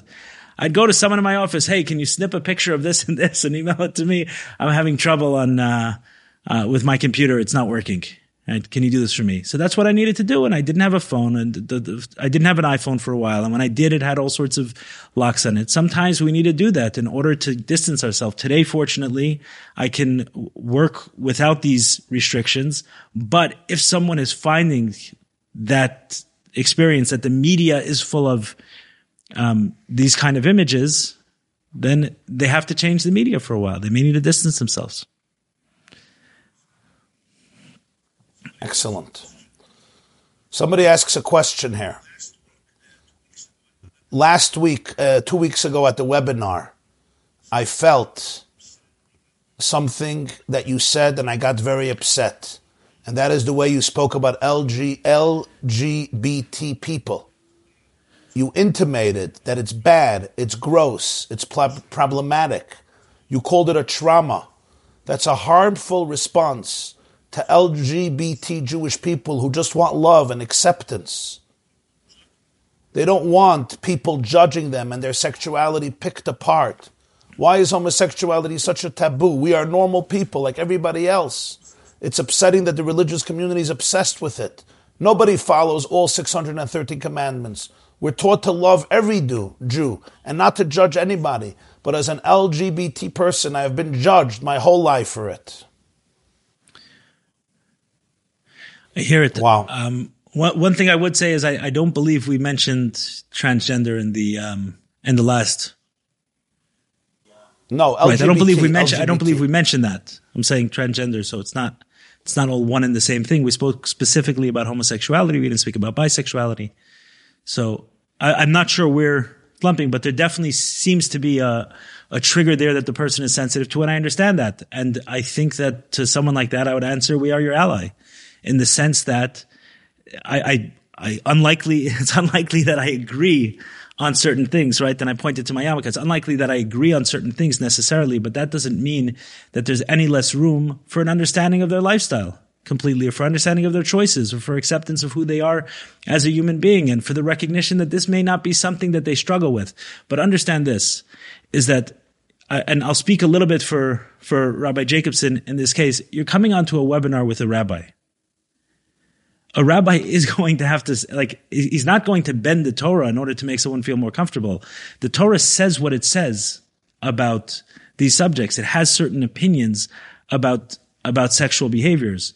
But what I often say for myself is how I can, there were periods of time where I was less observant of Shabbos and I I never felt like I needed the rabbi I was going to, if I went to a, home for Shabbos for a meal, to tell me it's okay that I'm driving on, uh, I'm driving on Shabbos. I didn't want him to suggest that I'm struggling with Shabbos because I wasn't. I had no interest in keeping it at that time in life. So I wasn't struggling with it. And I, I understand I could have been uh, offended if he suggested that, but obviously that there, there, was no suggestion. There was nothing. He could have thought that on a higher dimension, my soul is struggling with Shabbos. I imagine that uh, any good rabbi does think that, but he never said he never said that. And I was fine. I was there. I didn't ask him to change the laws of the Torah for me, and to say no. But is it okay that I come on? Tell me. I really want to drive on Shabbos. I can't imagine doing it. And I didn't feel not accepted just because I chose to drive on Shabbos. And I think that we ha- we have to be from both sides, right? As for those who are from is to say, okay, this is the person's choice and we accept and there's love and there's a place for them at the table. And for those who are choosing to live that lifestyle, is say so there's room for from people to be from. And obviously they have an, they, they have an opinion on certain behaviors. But the opinion is not all the way down to your identity and who you are. The opinion is the same as it is for Shabbos. All Jews should keep Shabbos. All Jews should live certain, uh, live in a certain way. Fine. It's a, it's a beautiful, it's a beautiful ideal, but it's not putting anyone down in any way whatsoever. And I don't, I, I would hope that this person can recognize that the gun they're holding is much bigger than the trigger that pressed it. Nice. Thank you, Ellie, for your beautiful words, which I concur to. I just want to add, and maybe, you know, just uh, add just one or two details. And that is, you know, I'm sorry if I came across as judgmental in any way. And I want to stand corrected. I'm not obsessed by it. I'm not obsessed with condemning this sin more than any other sin because, as I said, it's so important for all of us to be very humble, to be very loving, to be very understanding of people's journeys. And as it says in the Ethics of the Fathers, don't judge another person until you do not reach his space or her space. And the Sfas Emes says, and you will never reach their space. And I say that to everybody, including myself and anyone dealing with this or any other issue. But I do want to say something, and please take this with a spirit of, of, of love, of love and not non-judgmentalism. And people who know me know that I'm not a judgmental person, and I deal with this all the time in a very, very compassionate way.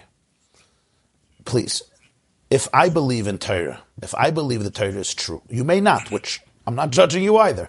But if I believe that Torah is authentic, I believe that God, the creator of the world, gave the Jewish people and all of the nations a blueprint how to live. And God says that there's a certain behavior that is not good for you and it's not good for me in this world and in the next world. In other words, it is poisonous for me and for you. Just like he would tell me about stealing or about adultery or about murder or about violating Shabbos or about eating on Yom Kippur, right? And I see somebody doing something poisonous, I'm not going to be kind to them if I say, oh, I don't judge behavior. If you want to eat poison, eat poison. That's cruel. That's cruel. If I care for you and I love you, I'm going to tell you that this is not good for you. I'm not judging you. and I'm not feeling superior to you. Trust me. I'm not feeling superior to you. But I'm going to tell a Jew eating on Yom Kippur is not a good thing. It's not a good thing. I'm not talking about if you need it for, for, for health reasons. And committing adultery is not a good thing.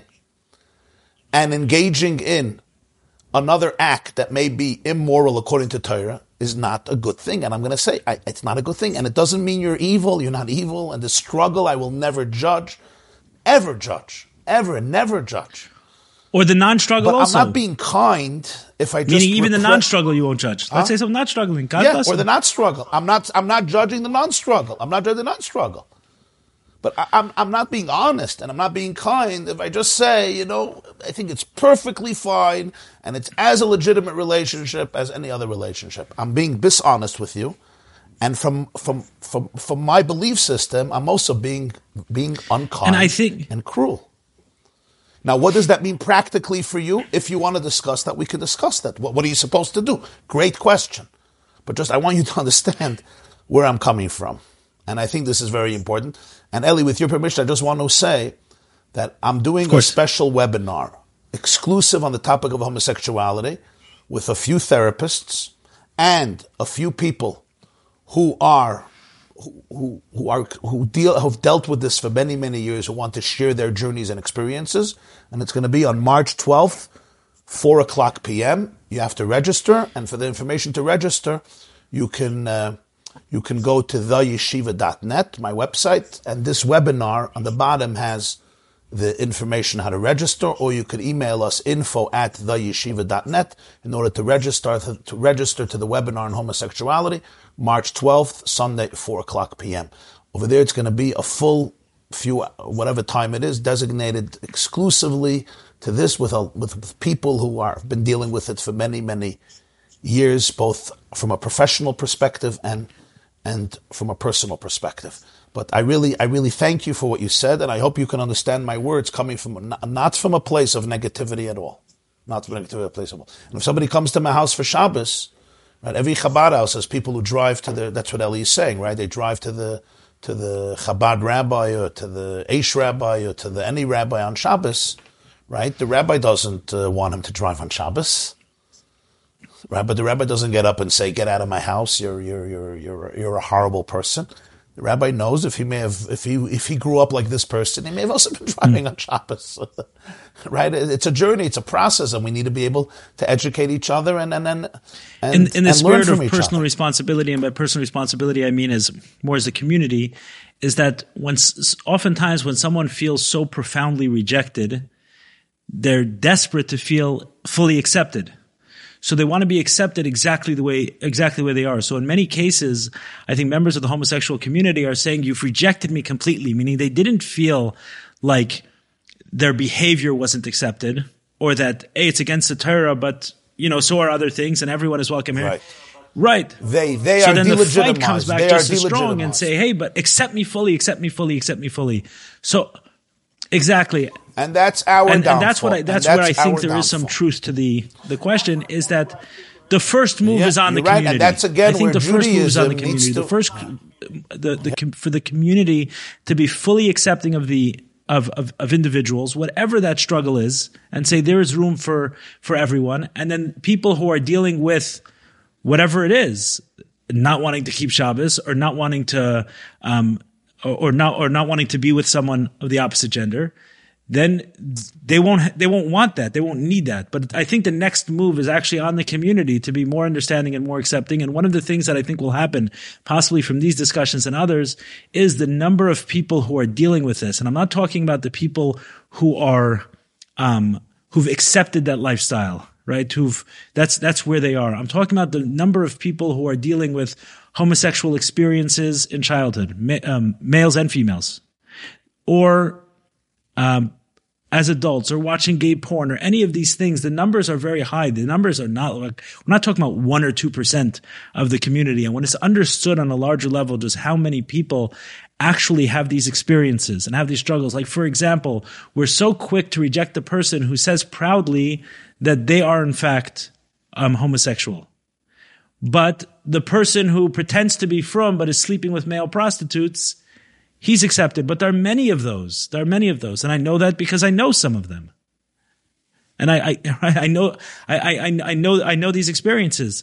So once we understand how prevalent this is, we can be more accepting of everyone who's dealing with any of this. And dealing is not the same as struggling. And I just any anyone who has this and say, okay, right, you're accepted, you're fully accepted. And some of these behaviors, of course, I mean, Judaism has a, a rule book and the, the, an ideal book, right? These are the ideals, and to to sway to sway from the ideals, then go to any rabbi and feel accepted. Why do you need a rabbi who's committed himself to all the ideals to say this ideal is not necessary?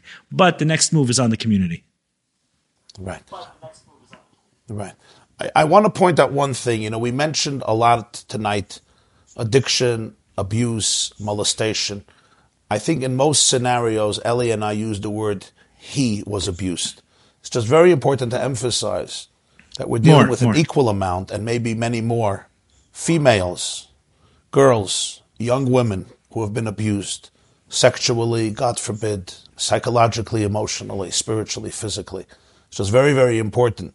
We use the word he maybe as a Freudian slip because we both happen to be men for whatever reason, but I just want to just pay tribute to all the women and girls who have been dealing with this and who are heroes, heroes. You don't give up and you're searching for healing and and your journey should be successful and we're here to help in any way Yeah. we can. I just want to I just want to mention that. I also want to mention about homosexuality and that is over the years I've dealt with I could say hundreds of people who came to me or wrote to me and still write to me constantly. I get every week a few emails about this, usually sometimes anonymous, sometimes not anonymous. And these are people who are tormented. These are people who are tormented. And they tried everything. They tried, they tried. And, you know, people who can't get, they don't feel they can get married, or they're in a marriage and it's difficult, or anywhere in between. And it's so, so, so important. Number one, not to condemn yourself and call yourself an evil, monstrous, horrific person who God hates and you're going to burn it, you're going to burn in hell. Because I know your story. You have shared it with me. And I know that one person, not one of you who believe, you believe in Torah and you don't want to engage in this behavior. Some of you have never engaged in this behavior. And I salute you every day for that courage. And you know that you didn't choose it. You know that you didn't choose it. And I, I just, I just want to say that it is so important in today's world where there is so many, so many modalities of self-exploration and self-discovery to be able to open yourself up honestly to everything that is going on inside of you. What the results will be exactly sexually in terms of gender, I don't know, and I'm not a prophet. But, but I do know that such exploration of self, your history, your background, your childhood, may have tremendous, tremendous consequences in the area of sexuality. I'm not now giving a black and white scientific statement about anybody or everybody, but I'm talking from a lot of personal association and experience. you may find and discover tremendous gems, but it's going to be scary. And you have to understand, we live in a climate where this is often discouraged. And that's a crime. It's a crime.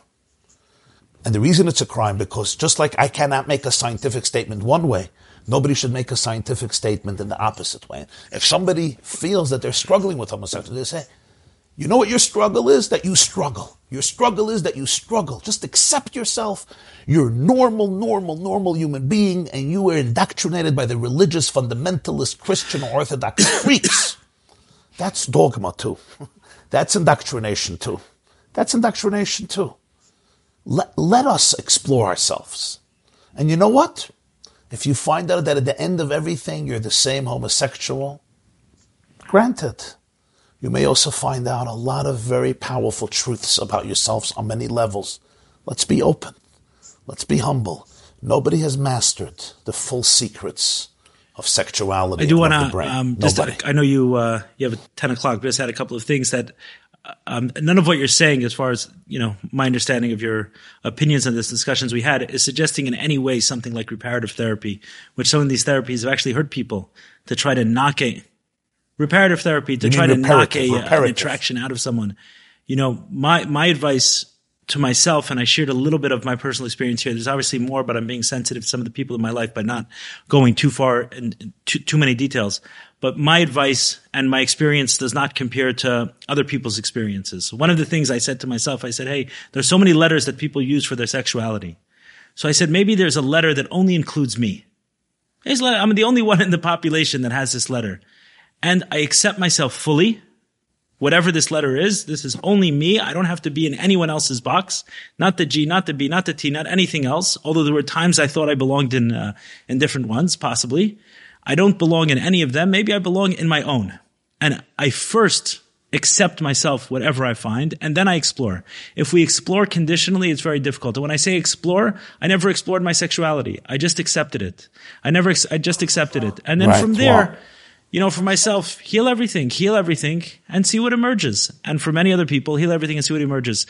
One other thing, because it was a gentleman who called me and he reached out to me several times. He said, I know you're doing a webinar on homosexuality and I want my voice to be heard. I want you to, I can't speak, not in my situation. He's a, he's a Rebbe. He said, I want you to share my story. So he's, has a number of kids.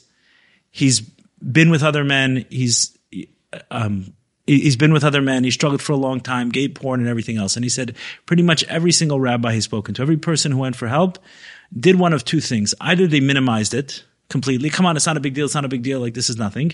Or they suggested in some way that if he cannot control this in any way and he chooses to go in that direction, then he's he's not accepted at all. And he said he felt like between those two it was just it, wa- it was horrible. And he says to minimize it, it's he said I've been trying it for years. He said I've been trying to minimize this for years. It's not a big deal. It's not this. It's not me. Stop. Exactly. Stop. It's the same thing. Stop. It's that yelling at something to stop. It's not going to stop. And then the suggestion that who knows, he, he didn't want to and he had children. He understood it's losing his family, but there was a part of him that we felt, that he felt like, and anyone, people have like a not sexual desire. And if it's unmet and it's more than sexual, oftentimes it's romantic and it's deep. And for it to be completely unmet is very difficult. And if this person chooses to go in that direction, to say he's written off completely, is very difficult. So he wanted his voice to be heard. He's a frum person. He's a teacher. He's uh, doing everything he could. He said, We don't have to be afraid. We don't have to write off. We don't write off. We why don't we write off secular Jews today? The answer is why should we? Every Jew is, is, is divine and holy, and every mitzvah matters, and every mitzvah counts. And you never help. And even if you actually want to, even if you feel this person is making a genuine mistake in their actual relationships, and you want to actually help them, you can't help anybody today by by by by throwing them out. They don't say, "Oh, I'm so sorry." Build a relationship, have a have a conversation. On the contrary, empathy is the path to all transformation. If if if, if that's really even your objective, you want to really help the person. right, right. If you don't want to help closer. the person, then why are you talking to him? And if you want to help the person, Come person, even closer. If you really believe, you really believe that this person chose the wrong path, right? So become closer. What does every every kiruv rabbi shliach in the world do for the Jew who's not eating kosher? I'm never talking to him again. Throw him out of the Right. You become closer to him. Understand him more. Show them what kashrus is. Show them what Shabbos is. Be a living example of Yeah. love. Show. And, and the baby, now this is very sensitive. This is very deep. But connection, not no alienation. Judaism doesn't have to be afraid of these things. We need more confidence. if God, if you have to protect God from any Right. Criticism. Thank you for saying He's this. not God. The truth doesn't need our defense. The truth doesn't need You know our what I mean? defense.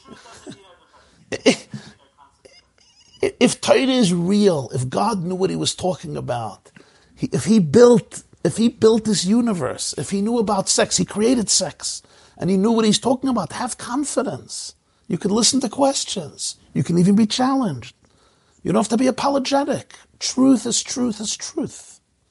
And I have seen many, many people, and again, this is not a scientific statement. I've seen many people who have followed this advice and have explored their deepest, deepest self. And they have seen tremendous, tremendous developments and evolutions in their sexual consciousness. Am I saying, am I suggesting reparative therapy? No. Am I suggesting there can be a person who will completely liberate himself from any homosexual tendency? No. And I don't think that's even necessary. Many of us are Right, married exactly. and we don't liberate ourselves from sexual feelings about other women, Right. and we're very happily married. We're very happily married. So there's people, they may struggle with something still, but they could be very happily married. It's so important though not to not to you know we dig in our, our, our heels and our claws into certain positions which are often very political and very, very black and white and, and very judgmental, and we all lose from it. We all lose from it. I never heard anybody I never heard any scientist or politician suggest that if somebody was raped for ten years by his father or brother or uncle or babysitter or teacher or counselor, he should give up on the ability of having a healthy marriage. Nobody does that. Even though we know that his marriage is going to be destroyed, but we say there's help, there's healing. Try, try this, try this, try this, try this, try this, even though we know how disastrous it is. So for somebody who believes in Torah and believes that a homosexual relationship is forbidden, but you're struggling with it, and for you it is a struggle. Suddenly here, there's nothing to do whatsoever, nothing. Neuroplasticity, out the window. Expansive consciousness, out the window. Exploring trauma, out the window. That doesn't sound scientific to me, my dear friends. If somebody's really content, okay, it's a whole other discussion. Yep.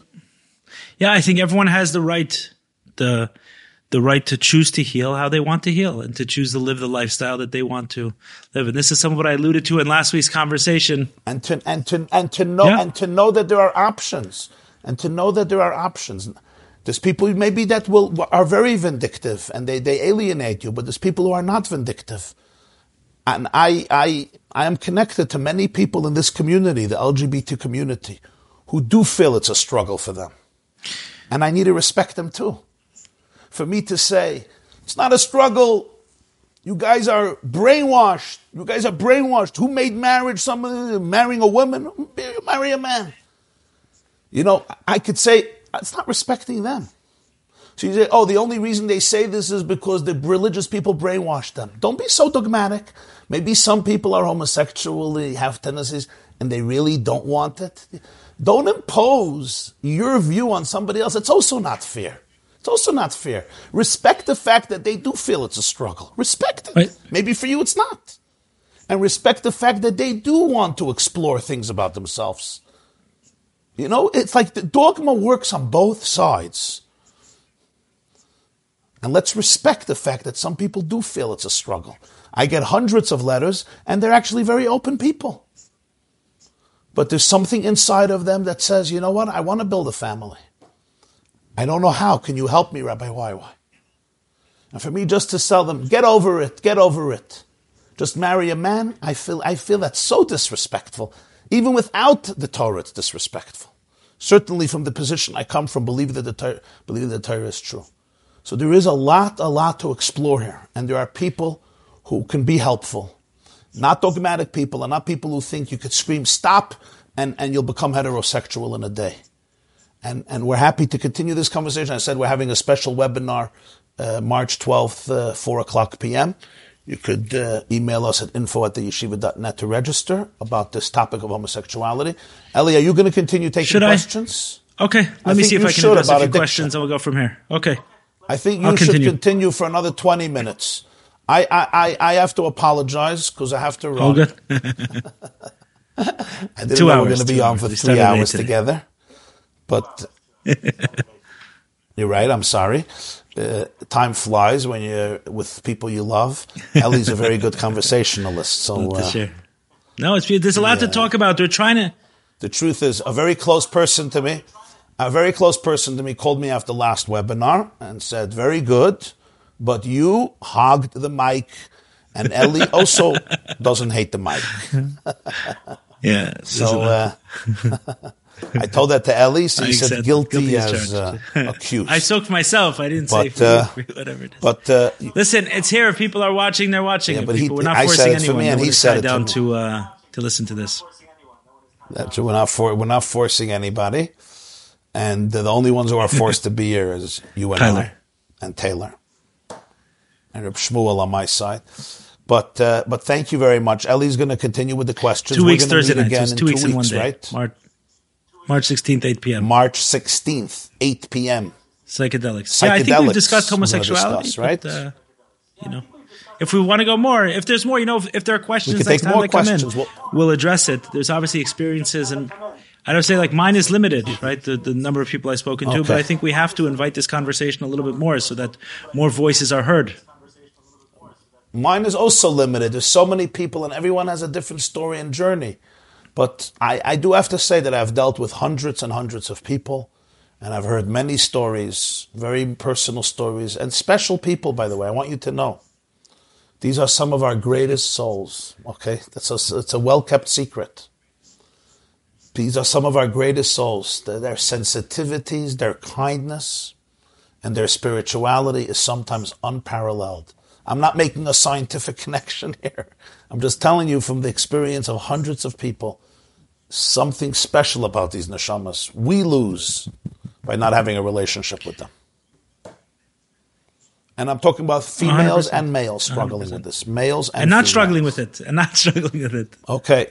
and not struggling with it. And not struggling. No, it is. keeping me on my toes. It is. Mr. Listen, I Nash, you're keeping me on my toes. us. Thank you.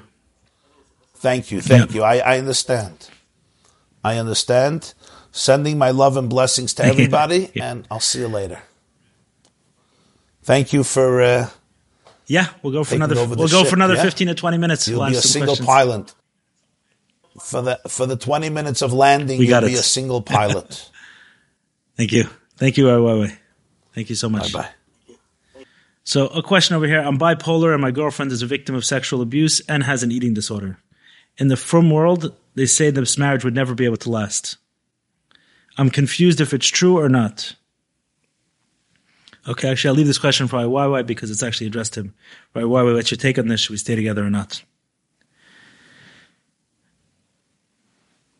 Someone asked over here if someone at a later stage of life can find out that his father raped him, doesn't that put psychedelics in a really scary, scary category? So I, I think this question is asking can psychedelics bring up um, terrifying memories? And the answer is yes, it could, but it's not going to create anything that's not there. So if someone was raped as a child, they're dealing with that every single day.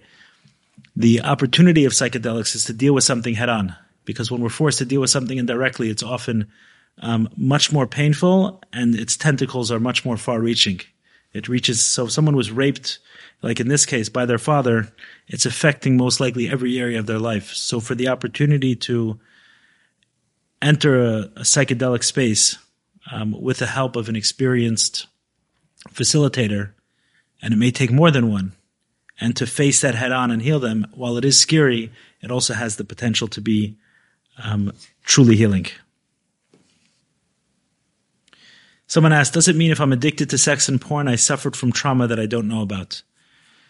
So my understanding of this is that uh, previously this was understood to be the case, that if someone was um, addicted to anything that they suffered pretty severe trauma. I think in today's day and age, especially as it relates to porn, we're dealing with a different category of um, addict. And that's someone who was introduced to pornography at a very young age. Someone perhaps could say this is a trauma, but if someone at 12 or 13 or 14 years old was using pornography on a regular basis, then they may be addicted to pornography as they get older, even though there's no obvious other trauma, physical abuse trauma or things like that. Maybe a good example for, for this would be things like video games.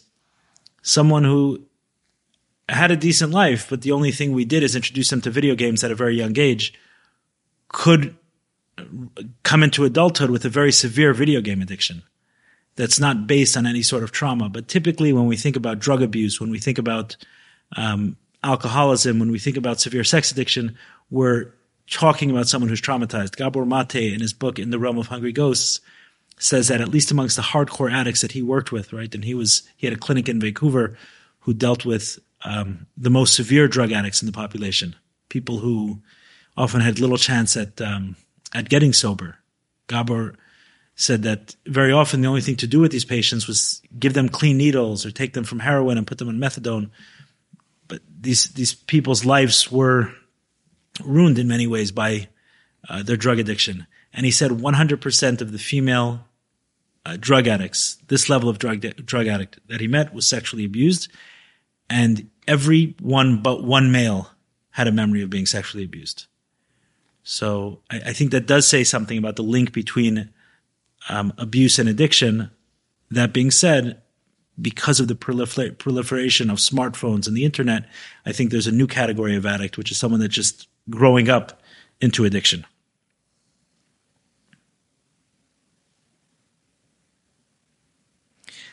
Another question here about addiction. How can we make people aware that they're actually having an addiction and shouldn't just blame others but go for help? I, I think we can start by not blaming them. I mean, the question is filled with a, a fair amount of blame, right? How can we make people aware that they actually have an addiction and shouldn't just blame others but go for help?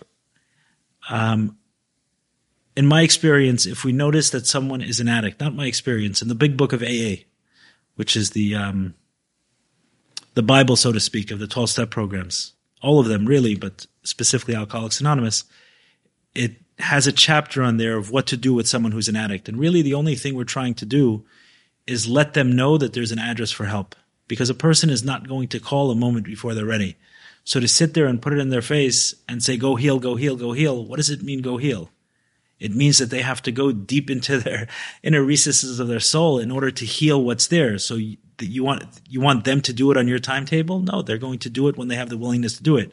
So what do we want? When they're in that state of willingness, they have an address to go to for help. So I recall speaking to someone who I understood was dealing with a very severe sex addiction.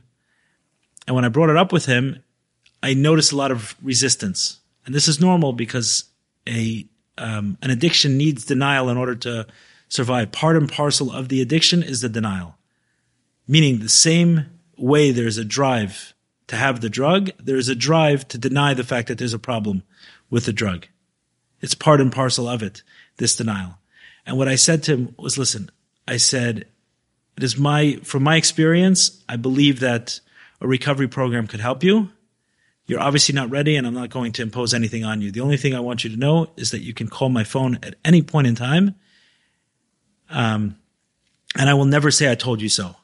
There's none of that if you ever need help related to this. And he felt that for me and it was sincere. And I told him that me, myself, I knew I had an addiction and I wasn't ready to work on it until I was ready to work on it. So there's absolutely no judgment. If it turns out to be the case that I am right, I will never say I told you so. Three or four months later, this gentleman called me up. He was near suicidal from his addiction. So I think that is the offer that we have to, to, to put to people is just let them know the address that there is. So one of the recommendations um, in the big book of Alcoholics Anonymous is actually leave the book around. At this point in time, I think most people know a 12 step program exists. But then it was saying just leave the book around. In other words, give someone an address to go to so in that moment that they have that willingness that often comes from desperation, they're not desperate without a solution. And we just want to meet someone and be available to them there. And too much judgment and too much harshness will make someone less likely to come forward to you, to whoever the person is that puts that blame on them because they don't, no one wants to hear, I told you so. It says, what, what direction can we give children in addressing pornography and masturbation during their teenage years when there's a natural desire for sexual exploration, but halacha clearly has issues with such sexual exploration until marriage? You know, as someone who was in this position not so long ago, I was going through yeshiva system 20 years ago.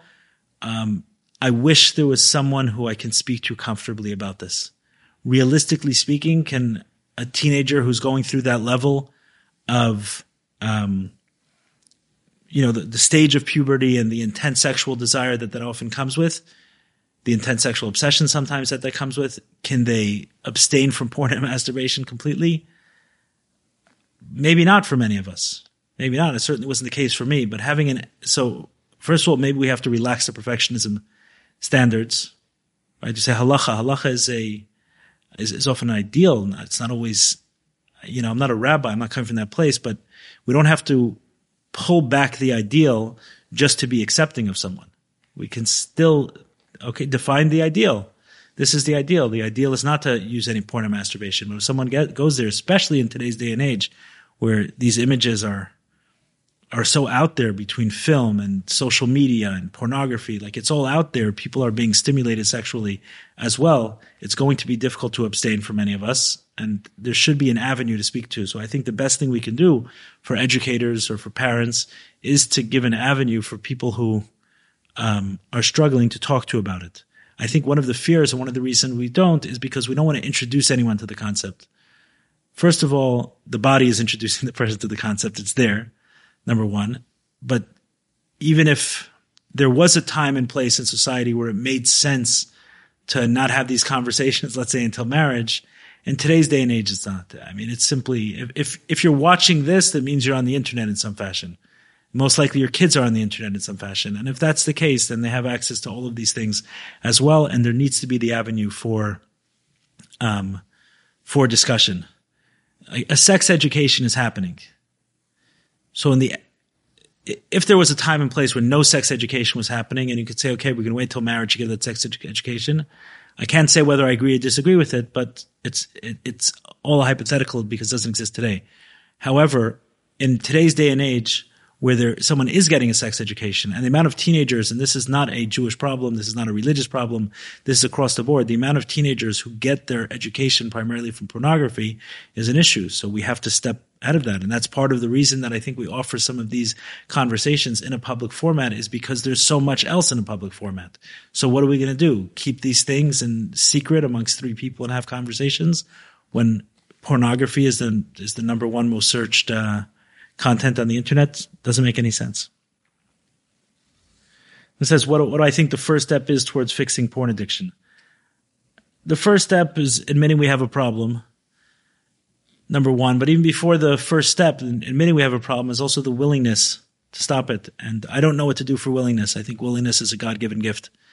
And uh, if someone doesn't have that willingness to stop, and hopefully they have the willingness for the willingness or something there. Uh, there were periods of time where I lost my willingness. I was working on it and I slipped and I slipped enough times back into pornography and I lost my willingness. And the only thing I did was I would pray for the willingness to come back. Like, please give me the willingness to, uh, to, to fight for this. And then after those things are done, ask for help. You know, I mentioned at the beginning of this conversation, um, my own email address that someone can reach out to, Instagram, message me. I can do my best. I have on my podcast, In Search of More, I have conversations. The first podcast I put out there was called Escaping Porn Addiction. I go into much more detail on those subjects. I also reference Guard Your Eyes, which is a resource people can go to. And then uh, the the other resource, okclarity.com, where people can meet um, therapists or a specific person who can help them in their location, who has a sensitivity to the Jewish community, who can help them um, with these issues. But it's those three things: the willingness, the honesty, and the courage to ask for help. Over here, so many suicides go misreported. Families do their utmost to explain it away. The other kids, shidduchim, it prevents closure. It's untrue and selfish. It's 2023. While contagion is a thing, suicide is not catchy. This goes for all matters. We can still have measured, responsible, and frank discussions while still protecting the vulnerable. What steps need to be taken so that mental disease is treated like any other? So for this, you know, there are different questions here and specific to suicide. It's certainly something that's frustrated me in the past that someone who's died from a suicide or an overdose and the family has chosen to keep it quiet. I don't blame the family because we created an environment where it's difficult for the family to do so. Um, Avremi Garari, who's a, uh, a close friend of mine who lost his daughter Yocheved to suicide, um, has been public about it. And I think it took a tremendous amount of courage for him and his family to do that, him and his wife Dini and the children to be open and honest about what happened to their daughter. And I think more people doing the same and sharing that, hey, this is actually what happened, whether it was an overdose or a suicide or something of this of this nature. I don't think uh, the data shows that it shows contagion. In fact, what I've heard, I've heard from um, Lee Yaffe, who runs Along Short Road, an organization that's um, dedicated to training and awareness around suicide prevention. What I've heard from her, as an expert on the subject, is that um, speaking about it in mature ways is most likely to make people who are struggling with suicidal ideation more comfortable to ask for help. So the best thing we can do for prevention is actually to speak about it in mature and responsible ways and let those who are struggling with the thoughts, because no one wants to struggle with those thoughts, those who are struggling with those thoughts to have a destination that they can go to for help and know that that person is going to receive them. Sometimes it's not because of judgment, but because it's because of overwhelm. Some of us get overwhelmed by these subjects. So I think that knowing that the person they're asking for help won't get overwhelmed is um, is important. But you know, for myself, I didn't wait for the leaders in the community. I didn't ask the rabbis to do anything. Rabbi Jacobson joined me on this, and I'm grateful um, that he did. But I didn't wait for a rabbi to say something before I started speaking. I started sharing my own personal story, and obviously that came after some healing. And there's timing for everything, and there's a way we do everything. But I think that those who have these questions can are obviously seeing a problem and instead of pointing the finger towards someone else to solve it maybe look if they have the um, resources both internal and external to be able to do something about the problem you know in the place where there is no man um, be the man and i don't mean that necessarily as a man many women are doing this work as well people need to stand up where they see a problem and not wait for these supposed leaders of the community to to do it. The leaders are the people who stand up and and say so. Everyone can can take that upon themselves and make this world a, a better place. And I hope that um, many listen. I hope that many who are listening tonight who have the resources, internal resources, external resources, to be able to do something about that, that they that they do. Tyler, do you want to um, bring up a few questions, the ones that uh, came in this evening, and ones that are related to addiction or things that I can handle myself and not necessarily to religion or halacha or rabbis. Yeah, we, we got a few. Um, I'm going to pair two and one because they're similar. Uh, so happy to hear you talk about plant medicine. Our community needs and is ready for true healing. Where do you see opportunities to be women for ambassadors for healing in the community? And how can I find a reliable shaman in order to heal through plant medicine? Okay, so two different questions. One was about um, women and healing. I think there are ones who are um, who are doing things. I mean, a lot of the people who publicized um, this event um, are women who are uh, who are in this. Uh, Mimi Hecht publicized it. She has a, a um, uh, an Instagram account where she talks about some of these things, her own plant medicine experiences, and otherwise. Elia Herzl, she publicized it. She speaks about it. OK Clarity, who I mentioned, Sterna Suissa. I mean, there are many women in the community, not necessarily related to plant medicine or not, but who are talking about um, talking about healing. I would say that there's probably more women than men in the um, in the conversation in terms of finding a reliable um, shaman. So the the situation is important. It's like asking, where do I find a good therapist? For who? In what situation? In what context? What sort of medicine? I, I would reach out to an individual who you know who's experienced this. And obviously, we have to be sensitive to the laws are changing in many places, but they aren't fully there. And even in many places where it's decriminalized, it's still not um, licensed in a way that there are therapists and a licensing board for these things. So the best thing to do is to do a little research and to, to speak to people who have these experiences and see if your needs are similar to them and to um, and and to see if the people who help them are people who can help you and if not keep asking and keep searching but it will be found. And i think pay attention in the sense that more and more people are talking about this. It's becoming more and more common. But i but i, I do want to add that it's not it's not inconsequential who the facilitator is on a plant medicine journey. There are there are many things that they do both in preparing a person for the experience and during the experience itself and after the experience in order to help um, you know reap the the the fruits of the, of the experience that it's not an inconsequential decision who one uh, who one works with so do your research and i trust that you'll find the uh, the right person. And like I said, there are a number of people speaking publicly about it. So reach out to them. And if their situation seems similar to you, reach out to them and see if they're willing to uh, guide you in a specific direction. Is it is porn bad for women to watch as well? I keep going back to it, but I don't know why. So ashamed to bring it up in therapy. Sexually abused as a preteen till my mid teenage years. so the first que- the first part of that question, whether or not porn is bad. This is not a question for um, bad for women. It's not a question for me to answer. Maybe Rabbi Jacobson will obviously have have his opinions. That's not the relevant part of the conversation of the of the question for me. The relevant part of the question for me is more about the shame and that someone is afraid to bring it up in therapy.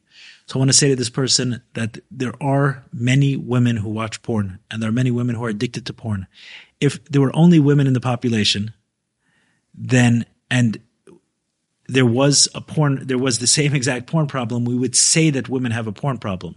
The only reason that it's not addressed is because it's less than men. It's much less than men. But it's not, you're not talking about one or 2% of women who are watching porn or addicted to porn. It is common.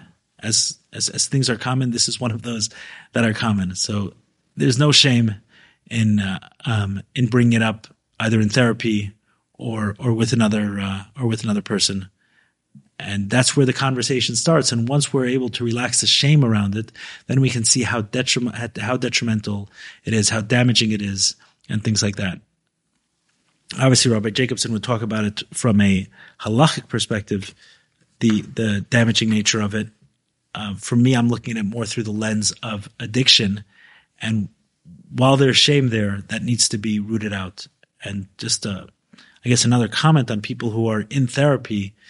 The the job of the therapist is to create an environment where someone feels safe to speak, and doesn't mean the therapist isn't doing that.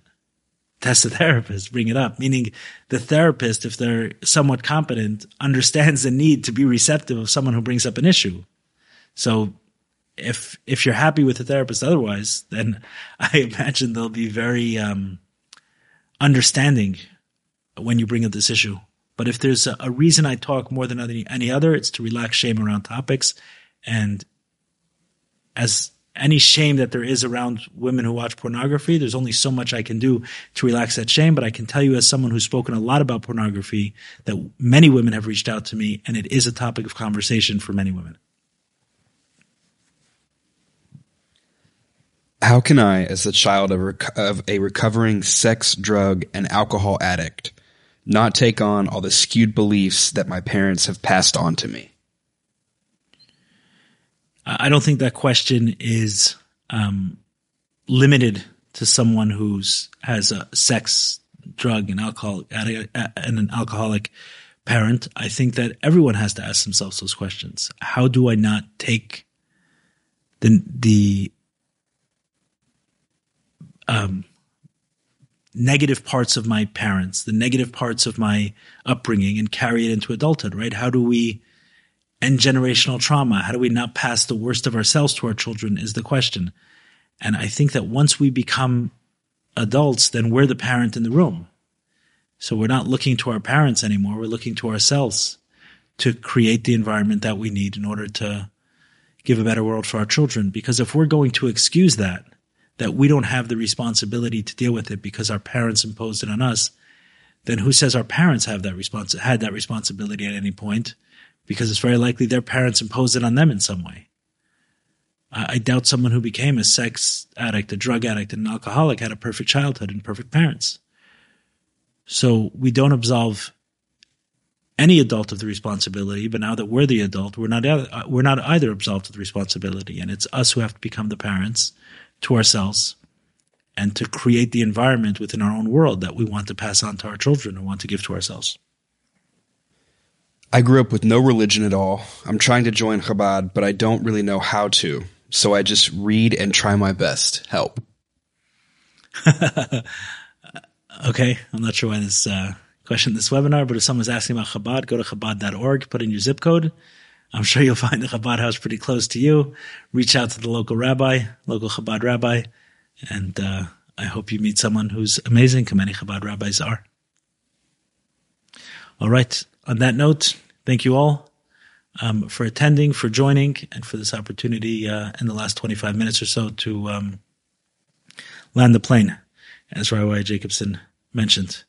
Uh, for those interested in um, more of my own work, I have a podcast called The In Search of More. By all means, you can check it out. We release episodes weekly, both interviews, both some of my own thoughts.